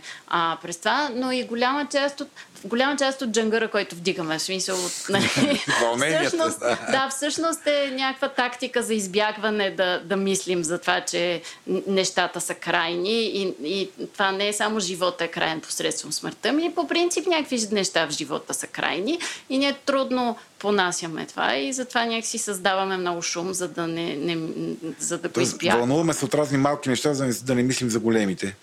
А, и всъщност аз тук исках да спомена, ти миналия път присъства. А, има, и както и ти каза, има движения, които работят за това да имаме все пак малко по-високо осъзнаване или а, малко повече смъртта да присъства в ежедневието ни. Едно от тях са тези така наречените дет кафета, умрелите кафета, които, ние правим. Това на практика е световно движение на хора, които, аз затова се пошегувах в началото, имат клуб по интереси. Тоест те се събират да си говорят, а, пиейки чай или пиейки бира, се събират да си говорят за смъртта в абсолютно неформален и такъв ненасочен, без никаква адженда формат. И моето лично преживяване преживяване и не само моето мисля, защото и Мариана а, участва в а, така наречените дет кафета, а, е, че след това си тръгваш някакси много по-жив. Тоест ти си седял там и си говорил два часа за загуби, за, нали, за, за такива теми, които ние възприемаме като тежки mm. по принцип. И след това си тръгваш и имаш чувството, че много често, не винаги може би, но имаш чувството, че целият вибрираш. Тоест наистина се чувстваш много по-жив, много по-свързан по някакъв начин с живота. Факт. И аз поне винаги се чувствам много лека. Това много ми харесва. Mm. Някакси, когато в момента, в който а, така припознаем слона в стаята и спрем да го игнорираме и някак си му кажем здравей и въобще му обърнем внимание, след това наистина има терапевтичен ефект, макар срещите да не са терапевтични. Да са си съвсем да, неформални. Мене Мариана ми го причини това нещо той ще наистина парадоксално. Аз Лилия към теб по-скоро имам въпрос след малко, защо така се получава. Защото тя ме покани на, ама ти не можеш да представиш, възможно най-живия мизансцен. Пролета, горе на лилиите в Борисовата градина, всичко из живота е избухнал. Насякъде търчат деца с колела и тротинетки. Всичко е супер живо. Нали, ние сме седнали, сме се ударили на някакви нали, бавни самоунищожения, нали, пиейки някакви билички, пушики, цигари, но всичко е в пълен покой и мир. Нали, най-големите проблеми е как да седнеш удобно на земята. Мисля, всичко останало е супер живо и започва един разговор, който не е терапевтичен дори. Тоест нямаше, нямаше, как да кажа, толкова споделяне на лична болка, споделяне на лична история или чуване на чужда болка, да видиш, че не си сам в мъката и така нататък. Понякога има. Понякога има, но в е този формат, различно, да. да. Но в този формат, нали, това ми беше много напитно, защото това беше едно просто как, барборене около смъртта. Нали, кой как ходи ли погребения, не ходи ли. Мисля, теми, които не, не, няма да вада, защото там има някакво все пак ниво на конфиденциалност в тия срещи, но не беше терапевтичен по начин, по който аз разбирам терапевтична група. Не. То не е и такъв замисъл. Да, и не, не е такъв не е формат. такъв. И въпреки това цялото нещо е много леко и много приятно. И после си чувстваш, после кажеш, бре, какви неща му в главата ми. Аз тия неща съм ги бил мислил. Аз имам мнения по тия теми, ма никога дори не съм си как, не съм ги казвал на никой или дори не съм си ги казвал на себе си. И това има едно такова, наистина тя го описваш като да се чувстваш лек, по-скоро се чувстваш извадил някакви неща от себе си, които ти е любопитно дори, че са там. Е, Какво? Да, няколко пъти Слави се опитваш да кажеш, че това не е терапевтична среща, но всъщност е, защото Да, е процесите, терапевтичният които се случват, Да. няма нужда да има терапевт, за да ти е терапевтично нещо. Mm-hmm. Няма нужда да дойдеш в моят кабинет, достатъчно да отидеш на пирин и да лазиш по тревата, например, за да имаш терапевтичен ефект. Аз не съм от тези, намразиха колегите. от тези терапевти, които ти кажат, че всяк, всеки проблем трябва да се да ходиш и да го разрешаваш с психолог, защото всъщност съвременната наука доказва, че всъщност reverse engineering, това, което по обратен аспект се прави, т.е. неща, които правиш с тялото си, могат да ти афектират психиката, по един много по-здрав и дългосрочен начин. Mm-hmm. Има Ейбрахам Маслоу има един страхотен а, а, който е психолог, психотерапевт и нали, Тък, печално известен с едно, една единствена пирамида. което далеч Да, което е не е толкова най-великото му Да, нещо. да, което е толкова тъжно, Но той но да. казва, това, че имаме чук, не означава, че всеки проблем е пирон.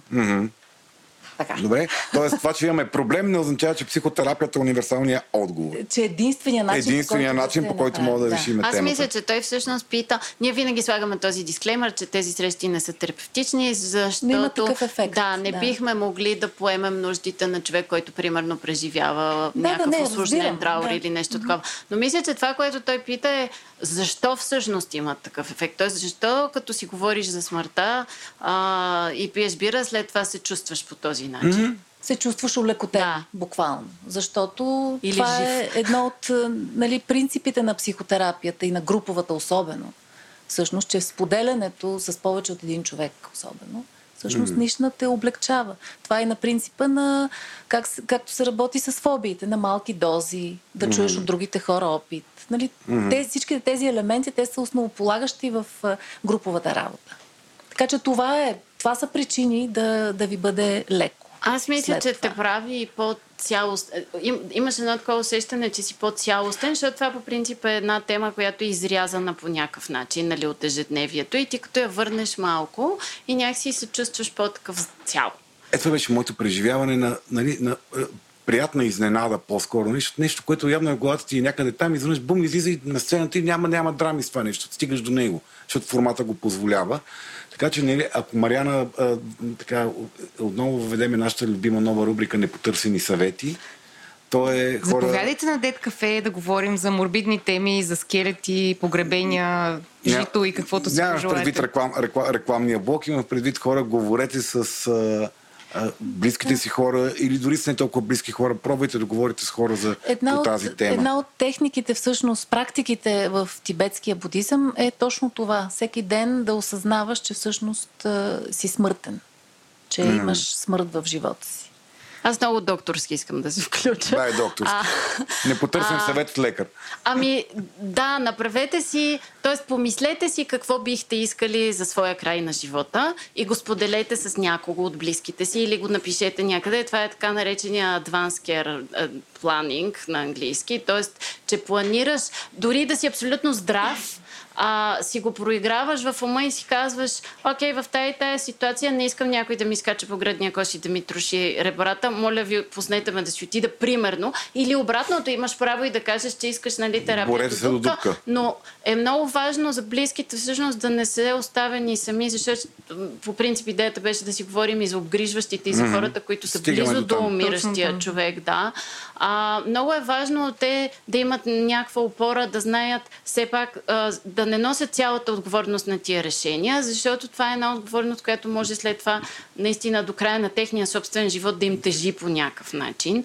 И за това има смисъл в тези движения, които първо, за съжаление в България това няма юридическа тежест. А, тоест, mm-hmm. да, ние нямаме право, примерно, да се откажем от живото поддържаща. Чисто, чисто юридически няма такъв механизъм, по който се отказваш от живото поддържащо mm-hmm. лечение, въпреки че има вратичка в закона за здравето, но ам, но, но това е важно за другите хора. Дори не само толкова за тебе да станат нещата, защото много хора казват ми на мен какво ми дреме, аз и без това няма да съм в съзнание или така. Но това е важно за другите хора и, и затова апелирам за това. Много се радвам, че това го спомена. Исках и аз също да го спомена това малко в различен контекст. Първо, че е част от те, това е упражнение, което много обичам да давам в някои от моите семинари плюс разни други такива, свързани с смъртта, човек да си напише завещание. Нали, по какъв начин иска да му е панахидата, когато умре.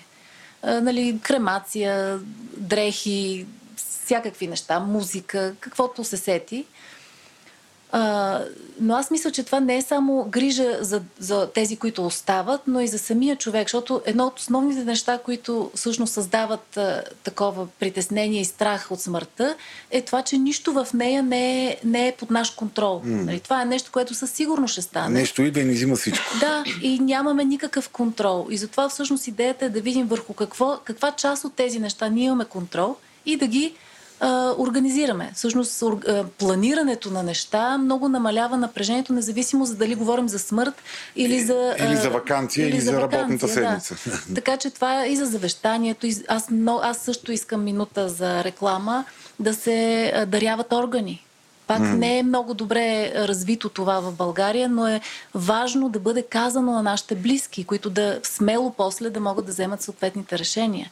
Дори да бъде разписано това аз минах, защото имам нали, деца, с които преди няколко години реших да им говоря как искам да ме погребат. Те първо бяха в първо мълчаха, да гледаха ме нали, малко, много, по-скоро не знаех какво да кажат, но аз много детайлно обясних на дъщеря ми как искам тя да ме гримира, защото гримира фантастично. С какви дрехи, пък с какво плътнище да ме завие, пък къде в ъгъла на нашата вила да ме погребе и какви дървета, в какъв кръг да ги посади отгоре. Какви дървета, брези, нали, бяха. И те и... как реагираха? Те свикнаха с това. Та майка това... ни съвсем откачи. да, и на това са свикнали. Но след време ме ми дойде друга идея. И аз и не я споделих. Нали, на третото, четвърто споделяне при промените на моите идеи, те вече въобще не им е интересно да говорят на тази тема. Те казват, моля ти се, остави ни на мира. А, но също така установих, че нали, това да искам как да ме гримира, пък какво да направя, да, това е толкова ангажиращо всъщност. Така че аз много е хубаво, че минах през този mm. процес, за да мога накрая да им кажа, бе, раздайте ми органите, кремирайте ме, праснете ме да. по хубави места. Без много битовизми. Да, да, и купон, нали, да. да си говорим за живота. Mm. А, така че мисля, че това е много важна грижа и за нас самите, не само за близките ни. Като за децата това е съвсем отделна тема, ако искате отделен въпрос за децата да зададете. Добре. Отделен да. въпрос ще бъде. А така, ако можем да кажем, че образно казано се приближихме малко до смъртта, mm-hmm. а, предлагам да си поговорим за това всъщност какво се случва, когато а, един човек а после и за близките му ще споменем, се приближи до смъртта. Т.е. когато е в навечерието на смъртта. Какво преживява той? Сигурна съм, че и, двама, и двете имате, имате достатъчно опит по въпроса, за да може да ни разкажете какво се случва. Аз мисля, че не можем така глобално да кажем какво един човек като представител на всички а? други хора преживява, защото мисля, че това е супер индивидуално и че спектъра на преживяванията е много голям и че със сигурност обаче всеки преживява някакъв траур за себе си. Тоест, а, може би не съм права, но не си представям човека, който казва, а, добре. Mm-hmm. Тоест, не знам, дали, да, не знам дали е по Кюблерос там, тя вече не е толкова на почет в Зависи какво е пушил сам. но, а, но мисля, че всеки преживява някакво сбогуване толкова колкото може, т.е. колкото ресурс има. Нали. Ние много често в тези палиативните среди са малко макабрени. В смисъл може да се окажеш в Кръчван в Берлин, където с разни петима други палиативни доктори си обсъждаш ам, кой рак ти харесва най-много. Много. Нали? И дали искаш да умреш така в съня си или на улицата, или примерно аз винаги много се шегувам с това и казвам, че аз искам да давам аудиенции от дивана. А, тоест, някакси моята идея е, че искам да имам време за а, за сбогуване и да си подредя някакви неща, може би да си доподредя отношенията, може би защото живея с усещането, че отношенията ми винаги са в някакъв такъв хаос, а, хаос и си представям как аз ще ги, нали, някак си ще ги приключа така, което сигурно е иллюзия някаква, но различните хора имат различни, според мен, идеи за, за това как, как биха искали да, да им така свърши живота. И, и затова го преживяват по различен начин. Някои, може би, ам, Тоест има хора, които ще тъгуват по-малко, има хора, които ще тъгуват повече. Това зависи според мен колко си живял, а, колко си свързан всъщност с, с, с някакси... А, хората около себе си. Дали имаш... Ам, нали, винаги се казва, че ако почине някой, с когото всъщност си бил много близък и в много добри отношения, тази смърт се преживява по-лесно, отколкото ако почине твой близък човек, родител или друг близък човек, с когото си бил в конфликтни взаимоотношения. Защото остават нещо. много неразрешени да. неща а, и много съжаления, може би. Вина.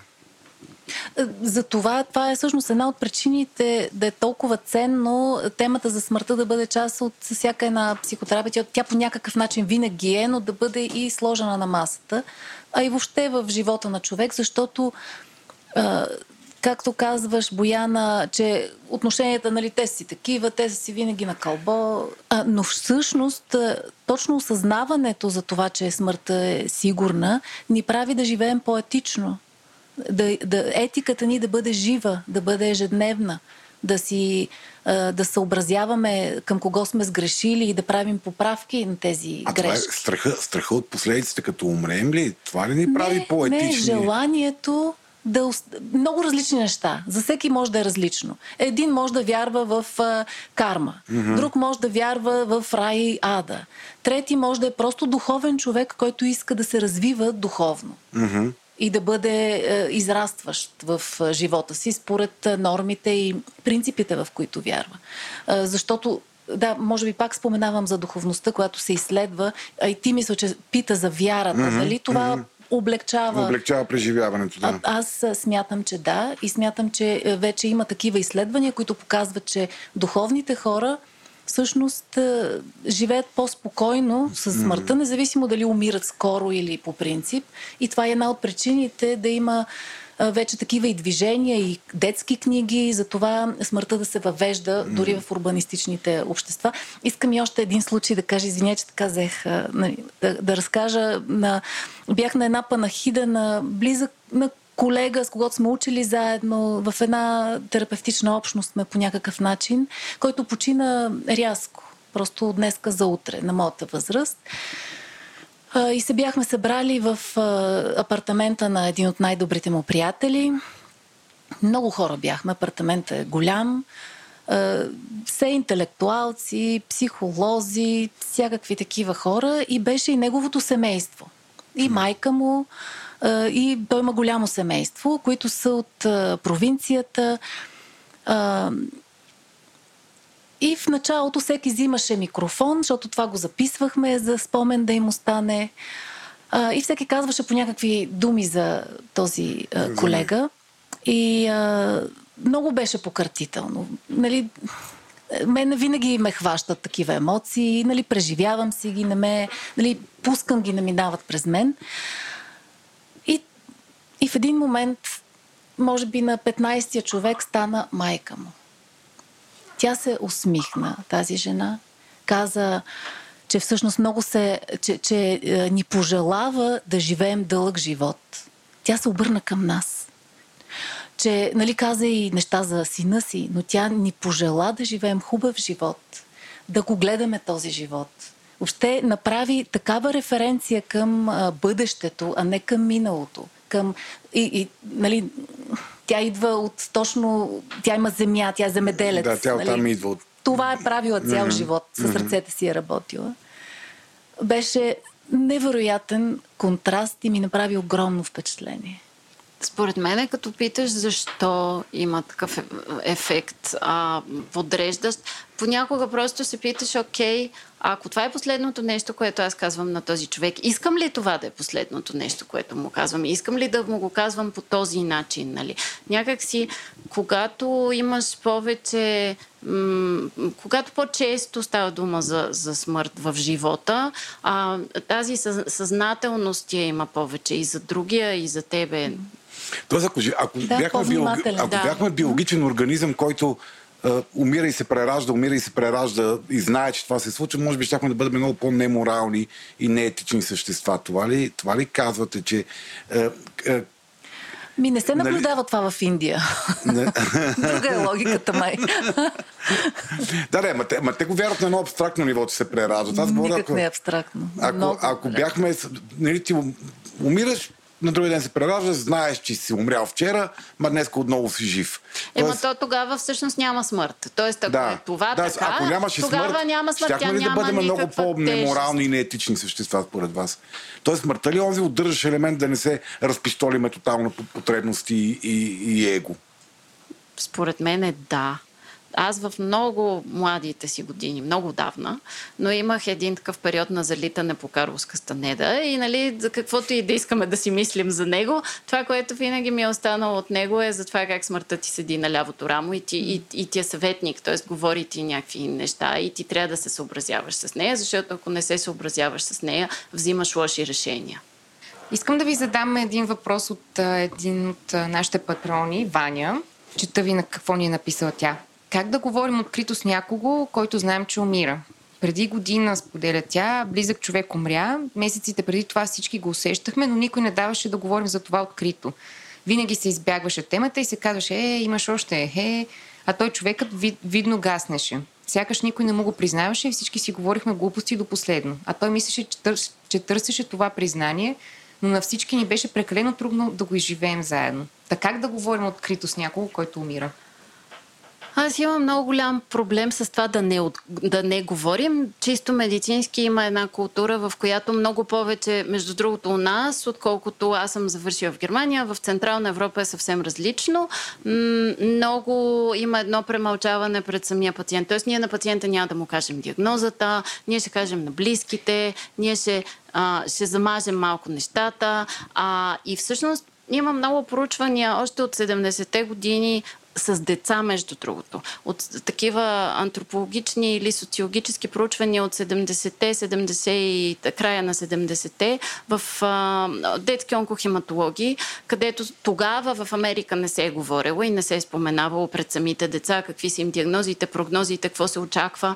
А, и м- моето наблюдение е, че хората пред които се премълчава, имат супер голяма тревожност и всъщност това много повече ги товари.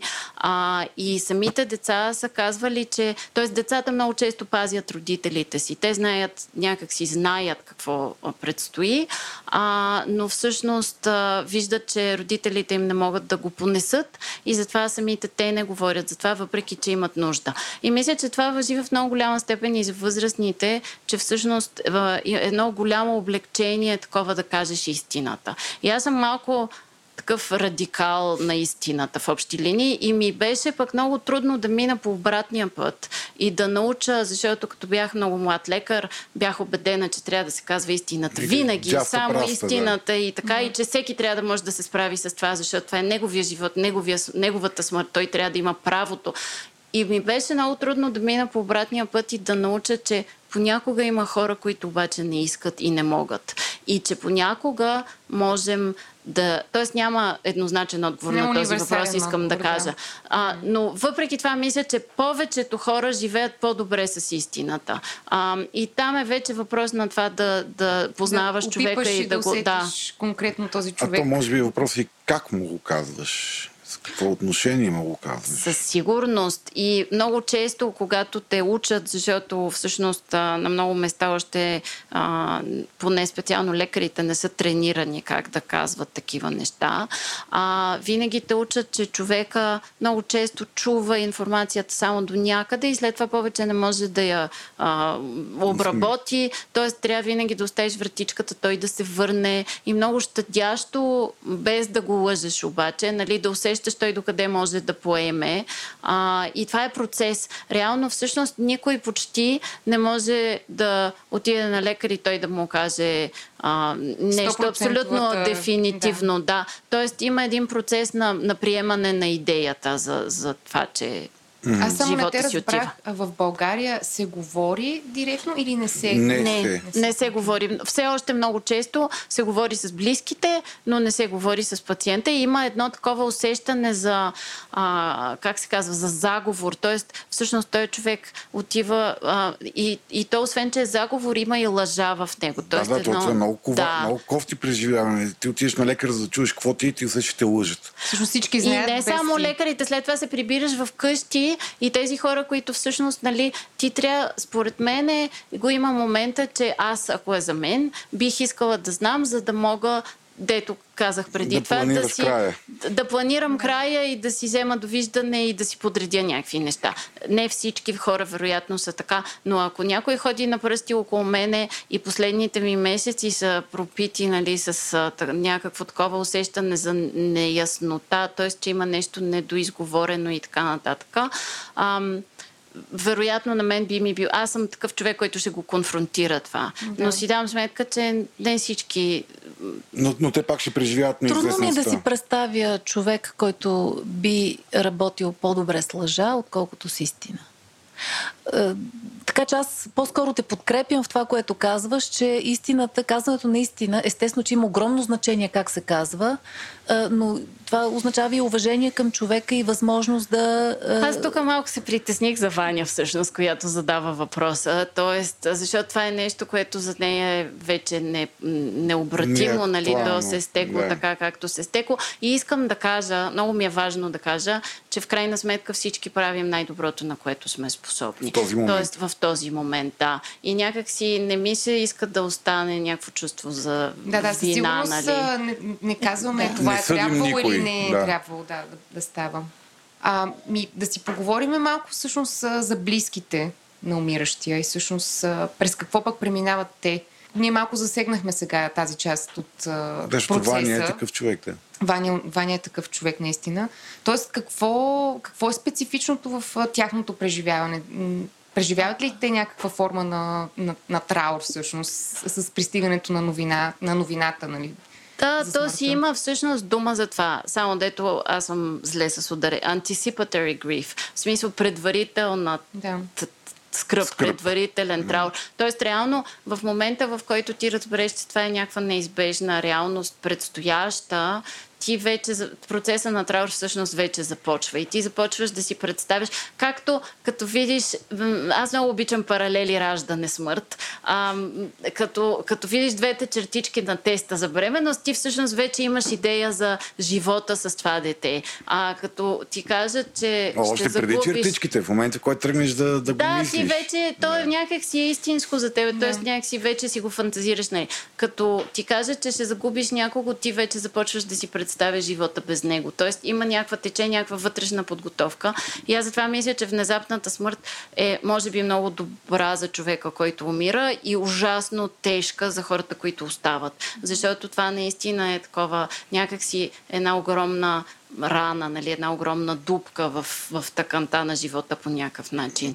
А, и, и, и да, има, има, такъв, има такъв предварителен траур. Лили, от, твоята, от, така, от твоя опит, разликата между възприемането на внезапната смърт и така, подготвянето с предварителната скръп, има ли разлика в преживяването? Или? Абсолютно има разлика. Дори наистина отличен опит мога да кажа.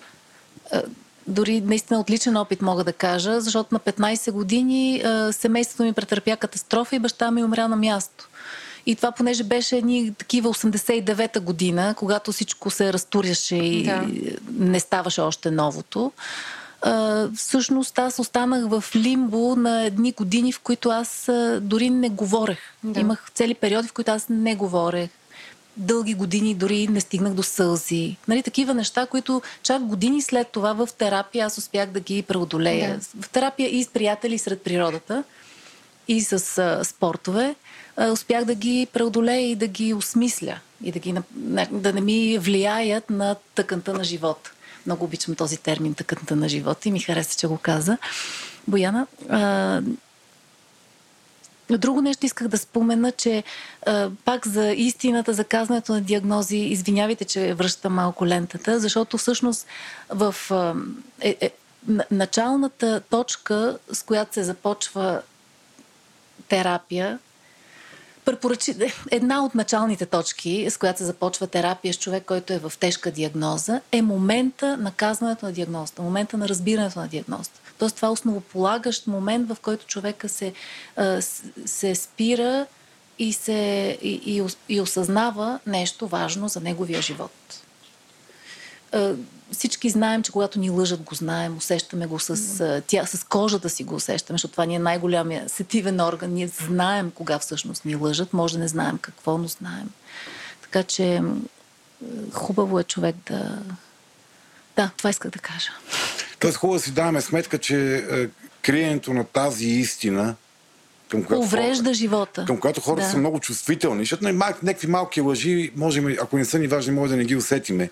Но за тези важни неща, наистина с, с клетките си усещаме. Съжалявам, че съм крайна. Явно става въпрос за някой ваш близък, но не знам. Не, Вие ще си прецените човек- какво да на- направите. Става да. въпрос за човек, който не е толкова близък, че е част от общност, обществото на, на, на подкаста и, и тези хора имат възможността да задават въпроси. Да.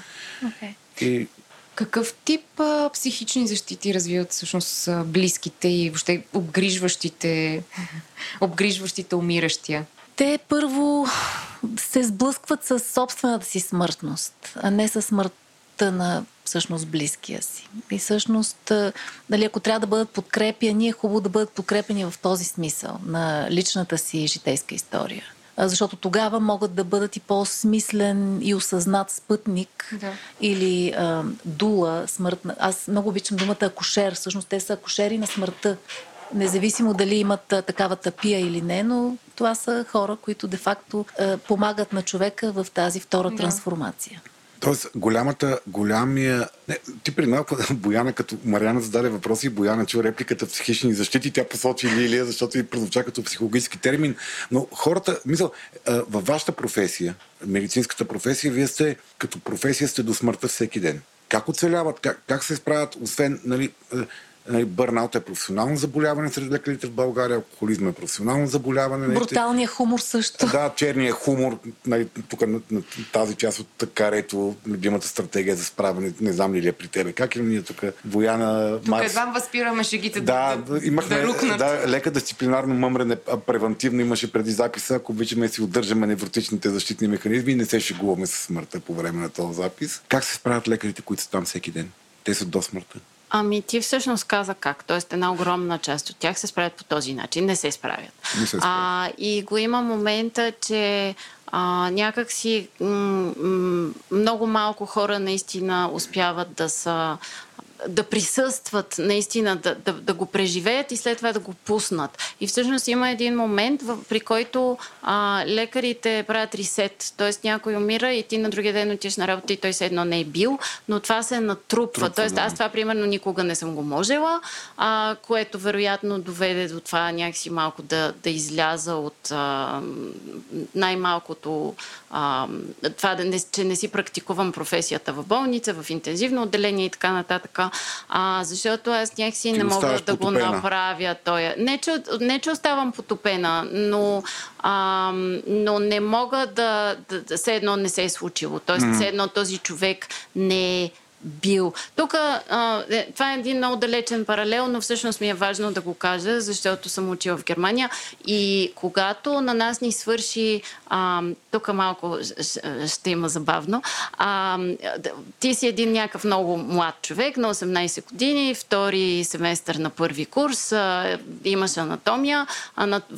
Анатомията всъщност това, което се случва е, че някакви хора са си дарили телата за науката. Mm-hmm.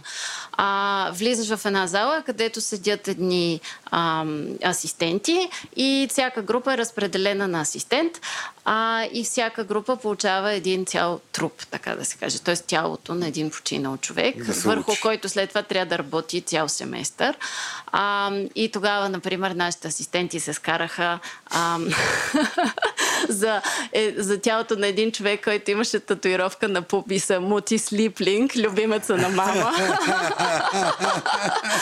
А, но това, което всъщност исках да кажа е, че в... А, има и нещо друго много интересно. Не знам дали сте забелязали, че по криминалните а, сериали патолога винаги яде нещо, докато нещо да, е някакво чопа. цинично, мръсно, безчувствено Всъщност, да, всъщност се оказа, че формалдехида е такъв, а, а, възбужда апетита и колкото и да ти се струва ужасно първите два пъти, на третия път вече си обсъждаш какво ще вечеряш, защото си умрял от глад, да.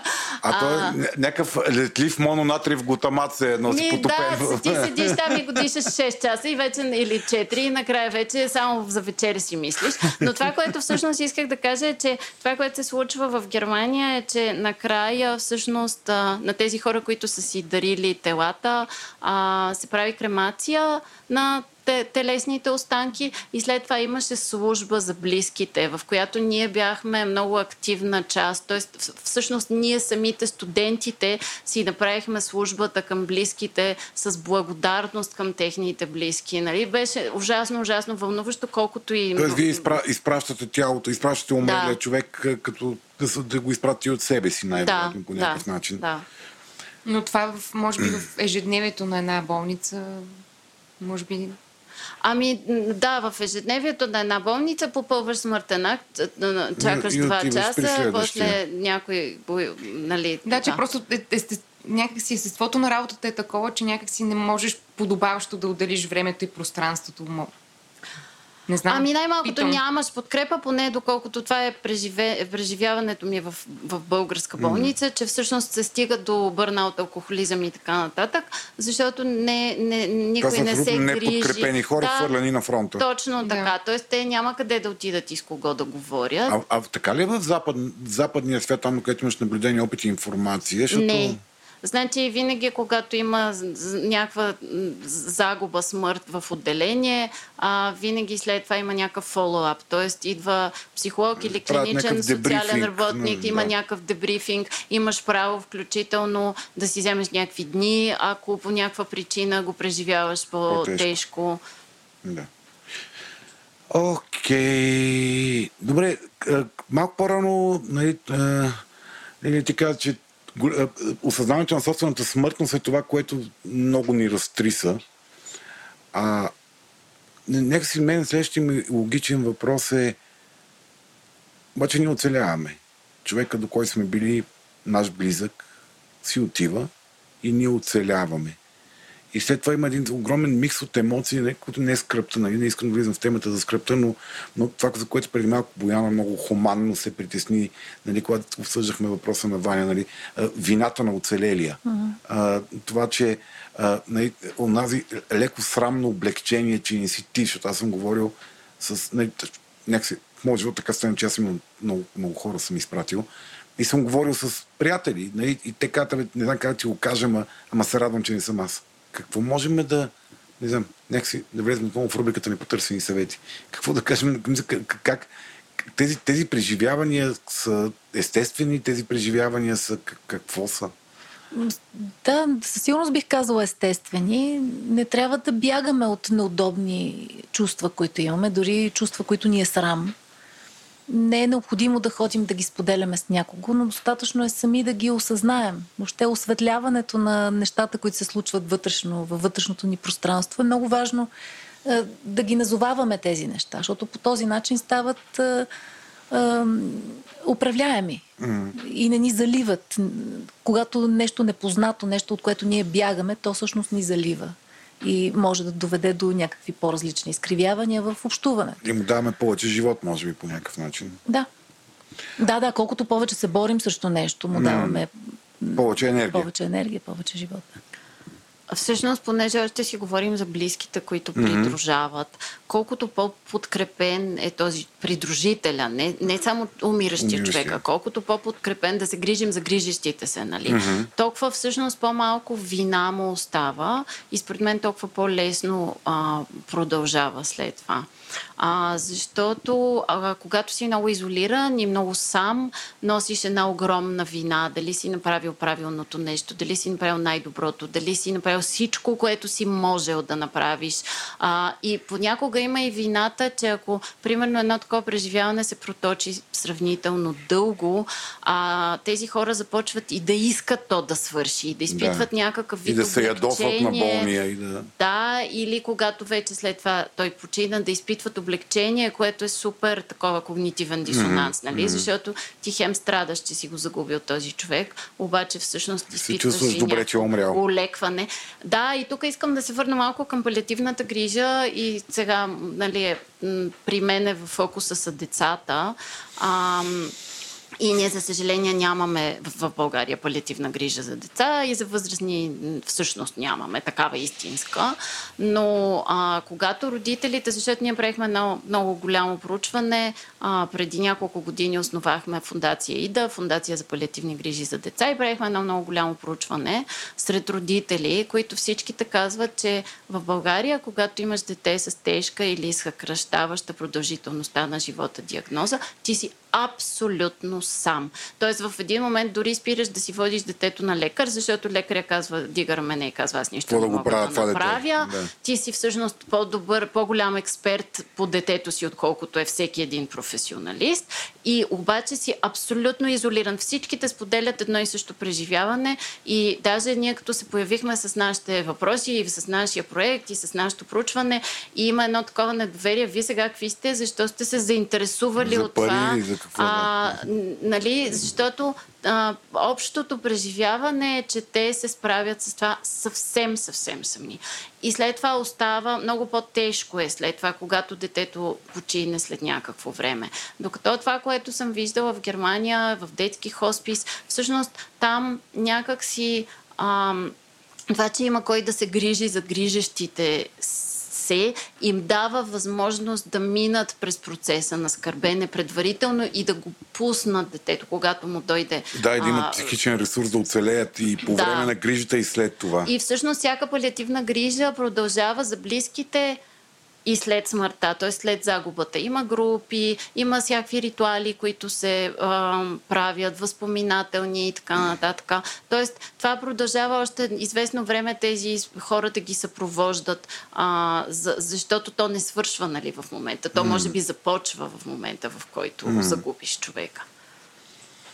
Добре. Тоест, когато говорим за, за тези срамни, кофти чувства, гнева към болния, умората да се грижиш, облегчението, че вече не се грижиш, вината, че, нали, че то умрява, ти си оцелял по някакъв начин, влизаме в общата максима, че никой не е отговорен за емоциите си. Ние хората изпитваме абсолютно всичко. Това, за което сме отговорни, са изборите ни. Тоест, какво правиме и как, как, как реагираме на това, което, което се случва. Аз бих казала, че им носим отговорност за емоции. Така ли? В крайна сметка, първо има някакви мисли, някакви нужди, преди да дойдат, дойдем до чувствата и до емоциите. Mm-hmm. И отговорността е какво ще направим с тях.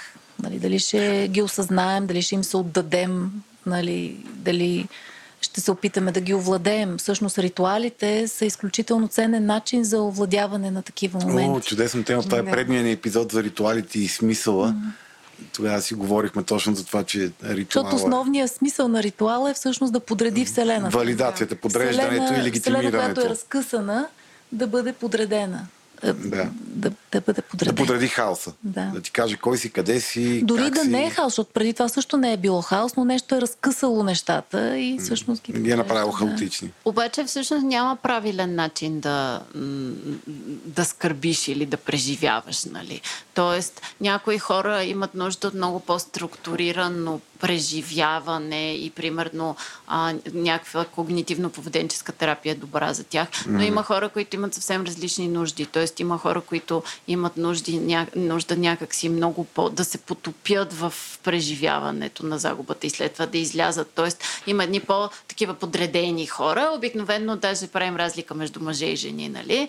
А, там на Ялом сина му имаше една много хубава статия за това а, как мъжете ходят да дърводелстват и да правят някакви неща и по този начин си преживяват загубите, mm-hmm. докато жените са много по-склонни да, да потъват някакси, да плуват в едно такова, докато му намерят някъде края от другата А, вътре страна. в главите си да вътре копат. в главите да. си, да. А не са ли много по-склонни да се събирате на групички и да споделяте по темата? Някакси това не е ли много, много женския начин на солидаризиране и заедно плуване в мрака? Когато става дума за скръп, нещо не мога да си го представя с групичките, не знам. Ами, може и да бъркам. Значи личният ми опит с най-голямата ми лична загуба е, че в общи линии посланието, което получаваш е непрекъснато а, не дай да го мислиш Стигни напред се. и нагоре. Стигни Обаче се, ти да. всъщност не искаш напред и нагоре, защото ти имаш нужда да му дадеш пространство на това нещо.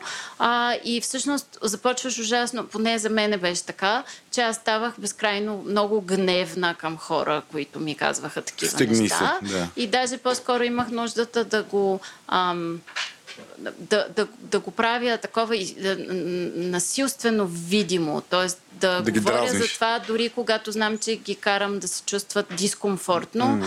А, защото някакси исках да ги конфронтирам с това, така както аз съм С тяхното отричане на твоите чувства. Да. Тоест аз не мога да избягам от това и затова нали, по някакъв начин искам то да има място, т.е. да, да. Да, това е много яка, много яка тема и много дълбока. Ние имаме един епизод малко по-рано за избягване на тежките чувства с а, Снежина Маринова. Беше така, много че, хубав, да. да. ако ви е интересна темата и не сте го слушали, върнете се там. Много е, много е токсично да казвате на човек, който страда или му е тъжно, или е, или е тревожен, вземи се успокой, стегни си и продължай напред, защото нали, нещо, което е сигурно, че никой не се е успокоил от репликата успокой се и никой не е преживял болката от репликата стегни се.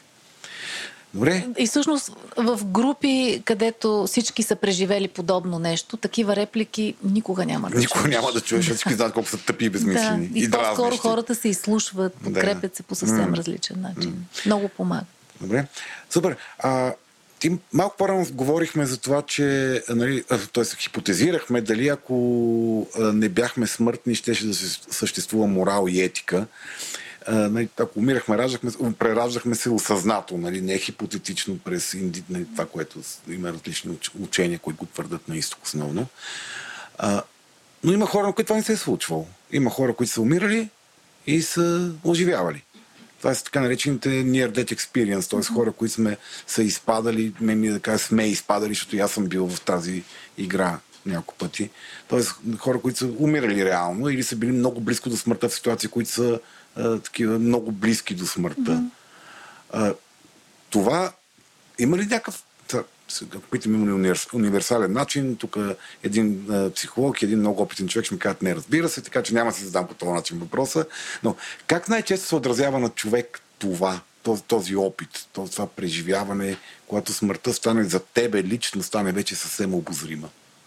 Е, всъщност има подобни а, неща в, около това преживяване. И, и в него има подобни неща, които се случват на човек, а и като ползи след това.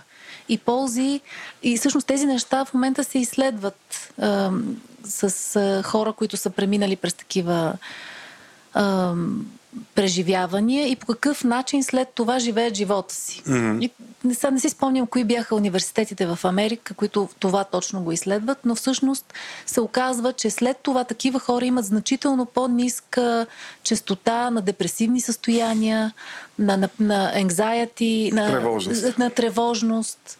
Те са видели най-лошото. Просто е, явно подредбата на живота след това, може би всъщност осмисляйки смъртта като част от живота съвсем реално mm-hmm. и физически, всъщност те живеят по-осъзнат начин. Защото по-осъзнатия начин на живеене всъщност има по-малко депресивни състояния mm-hmm. или по-малко тежки са тези състояния. При мен това не е проработило. Има ли такива преживявания, които са съвсем организирани, целенасочени, т.е. не е някакъв инцидент, който те приближава до смъртта, ми нещо, което така съвсем съзнателно, спокойно да избереш. Като да речем да пуснеш някой улен, улей в да. ден с висока лавинна опасност. Това навлиза вече в темата за раз... другите състояния на съзнанието. Mm-hmm. В това да предизвикваш други състояния на съзнанието. Да. Mm-hmm. И такива състояния могат да бъдат предизвиквани както от дългогодишни медитации, а, така от а, психотропни вещества. DMT. А, не. Да, много субстанции да. има, но говорим за психотропни, а не за Мариана без реклама на дроги. а не, да, това е една от молекулите е DMT. Да. Но не е единствена. Но също и спортове, в които а, джито на земята се променя. Дали към по-малко или към повече. Защото се оказва, че всъщност промяната на земното притегляне върху тялото ни предизвиква а, такива неща в а, мозъка, в а, вълните на мозъка, че всъщност имаме възможност да изпитаме такова състояние. Вау! Отделен епизод, стоп, спираме да говорим да. за, за а, екстремните спортове. Отделен епизод ще правим по темата. Мисля, че с Лили си говориме отново. Добре, а, но винаги ли, винаги ли подобно, защото честно казвам това, което каза ти, мисля, мен живота ми се стекал така, че са ми се случвали някакви тегави неща, бил съм в такива състояния на, нали, винаги ли ти променя живота или трябва да минеш някакъв процес на осъзнаване, осмислене и приемане на това нещо, че да има ефект след това за тебе, защото мога да се кажа, че нека да не съм тревожна персона. Uh-huh. То не е, че е някакъв лек а, панацея. Да, някакъв катарзис, да, гарантиран. Но е възможно. Да, не е гарантиран катарзис, но е mm. възможен. Mm-hmm. И да, наистина след големи преживявания, каквото е такова, интеграцията с, или с приятелски кръг, или с терапевт, или по някакъв друг начин, със сигурност помага това да извлечеш полза от това. А ти има ли си практически, това Бояна, практически досек с такъв тип хора, които са били мисъл, в медицинската ти практика, т.е. са стигали до права линия и после са се... А... Ами аз в общи линии цял живот само с деца съм работила. Тоест аз последния си възрастен пациент съм го видяла някъде в университета ага. и в този смисъл не. Не. Защото децата дори да са имали, те рядко могат да разкажат. А, понякога разказват такива неща, които звучат малко извънземни, нали? Малко. Страшнички. Да, но на мен не ми се случвало, да. Mm-hmm. Но има подобие в тези изявления, какво човек преживява всъщност. В, Това белия тунел ли е? Някои казват за бял тунел, в някакви вариации на него. А това не е ли Но неврологичен не... феномен всъщност, защото примерно нямаш достъп на кислород до мозъка? О, възможно аз не знам, Аз съм нали? сигурна, че има физиологично обяснение или биохимично. Да, има Но това не означава, че не присъства в преживяването. И, и вече как ще го обясним, дали това е божествената светлина на Бог Ра, или това е светлината на рая, това, или, Да, или е- просто, или е просто биохимия. да знаем, че е биохимия. Няма значение, просто е подобно. Да, или хората са чували за бял тунел преди това и като им се случи, те викат, ами то май беше бял тунел. Нали, защото и това го има информационното Ама аз съм го виждала белия тунел, честно казвам. Преди да чуеш за белия тунел. Преди да чуя. Окей. Бях малка. Да, наистина. Случвало ми се. Добре. Ми, Аз тук мисля, че излезаха Аз- теми за няколко Факт. следващи епизода, само някой трябва да ги запомни. Нека да направим още епизоди за смъртта. Толкова Да, ми харесва. смъртта, смъртта 2.0, а, тъй- смъртта и екстремните спортове, смъртта и защитните механизми, смъртта и комплексите. Точно така. Смъртта и любовта. Направо този подкаст мога да прекръстим на смъртта. Нали и- знаете, че на френски оргазъм е малката смърт? Малкото Ля смърт, да, да, да. да, да. А той за сън имаше А някакво може ли за секс тогава да говорим, защото това ми Да. е другата любима тема. Също Добре. колкото смъртта. Кана, канате, а, когато ми свърти един епизод за дехуманизира, ху- дехуманизиращата женственост и за токсичната мъжественост. Това са два отделни Това са епизода. два отделни, Да. И може би ще ви покана за дехуманизираната женственост. Добре, но това не е тема за секс, извинявай. За, за джендър ще видим, но за секс е друга тема. Не, Кажи, Добре, Бояна, моля нали? се. Всъщност, а, нали знаете, е. че има бейби бум обикновено, когато, примерно сега с чумата, със сигурност им, ще има бейби бум или имаше, защото всъщност секса винаги седи като антитеза на смъртта. Тоест, какво по-живо от... опровержението на смъртта. Да, да. А, и всъщност такива теми винаги изникват, когато има Ох, това къде беше? Май пак беше при Ялом. Точно така, пак беше при Ялом, който разказва колко е бил втрещен от това, че на 92 години изведнъж започва да мисли за секс след секс. смъртта на жена си. А, и че всъщност след това е започнал да си препрочита собствените си книги. Той ви казвам, съм ги писал толкова давна, че вече съм Вече- ги и забравил. като много и умно. започва да си ги препрочита и открива, че той е писал за това, как а, всъщност има такова повишено либидо след. И даже някаква негова асистентка е правила проучване а, при загуба или при а, много близка, близък контакт с смъртта, всъщност има, имаме, това е Но това е и биохимия, както сподели за предишното явление. Да, най-вероятно някакъв инстинкт за продължиш рода. хормони. Да, Хормони, хормони, Когато да. си Да, близо, да. с- страхът ти предизвиква адреналин, след който пък следват други хормони. Аха. Но аз не съм, нали, не ме цитирайте за хормоните, но знам, че го има това. този Аз по-скоро го мисля като психологически механизъм, че всъщност нали, това е жизненно утвърждаващо такова Но и- нещо. да, Тоест начин логично. да се... Дори чисто ам, еволюционно или биологично, идеята, че ще се продължиш, да. идеята, че ще се продължиш Да също покажеш среден пръст на смъртта, като създаде живот. А, тук се сещам, имах едно страшно любимо място, като бях млада. Беше един разрушен манастир, който, нали, това е една своеобразна смърт, където обаче просто от всякъде извираше зелено, просто от всички дупки, от, нали, той живота си намира начин да, да, да, да си намери начин. да. Добре? Еми, На финал, Мариана, ти представя ли си как ще умреш? Ох, да, тази фантазия вече съм минала няколко пъти. Може би и аз като Лилия минах вече през...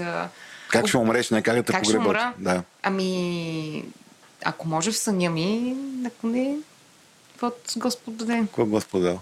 Ти фантазира... Визуализира ли си? Има ли се сещам, че знаеш как ще умреш? Не.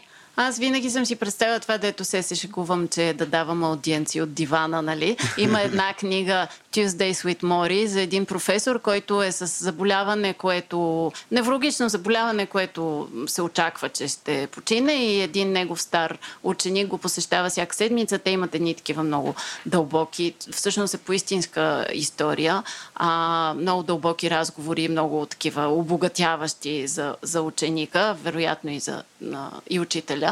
И, но, но самия момент на това как пускаш живота, т.е. това мисля, че никой не може. Не, може би хора, които са имали преживявания близо до смъртта, имат някаква идея как става. Винаги би им било много любопитно, но всъщност не мога по никакъв начин да си го извикам в ума, т.е. не мога да си го представя точно mm. това. Иначе аз знам какво се случва физиологично в тялото, т.е. нали, какво се очаква преди това и така нататък, но, но това как, го, как, как си отиваш. Го приемаш и го пускаш. Да, не, не мога. Mm. Надхвърля ми възможностите. Лилия? Но си струва човек да продължи да си мисли. Дори да не може в момента да си го визуализира, да си го представя, според мен си струва да продължи да си мисли, защото в един момент може да го измисли. То всъщност има медитация и такива, нали? Да, да. Как Да. си представяш, че умираш. се предсказания. Да. Да, които също си имат научна обосновка, защо стават. Е, И наистина аз също си мисля по какъв начин искам да, да си отида от този свят. Преди, и това също ми се промени с течение на времето. Първо беше едно, примерно, нещо героично да направя. После беше нещо епично, като слизане в улей, нали, с сноуборд. А, Трето беше в съня, но вече не искам да е в съня. Искам да пробвам да го осъзная, да съм будна и да усета какво се случва. Естествено да съм здрава, любимите ми хора са около мен и нещо, да има някаква Без веселба, възможност, да. да. Чакай да си И- здрава, ти вече Да, да, съвсем- да съм в капацитета си, нали, да мога да ходя, говоря, мисля. И аз Чакай се да, да не забравя нещо. И аз сега като казах съня, изведнъж като Бояна говори и след това и ти осъзна, о, не, не, не, не, не искам съня. Аз изобщо няма да разбера, че съм умряла. Май предпочитам наяве. Да, аз преди няколко месеца имах някакво такова а, абсолютно като флешбек а, състоя... преживяване по време на някаква медитация.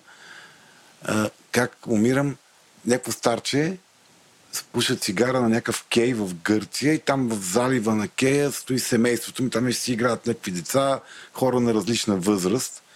И аз е така просто видях се отстрани как умирам в този момент с пушейки цигара на кея в Гърция. А може би си гол, ако трябва да спомена. Не, не, възрастен, възрастен А, не. човек. На възрастен плажа. човек. С възрастен- препаска. Добре. Да, с, с, с, такова с сакенци, с такова не е било лято. Мисля, такова на уютна пролет.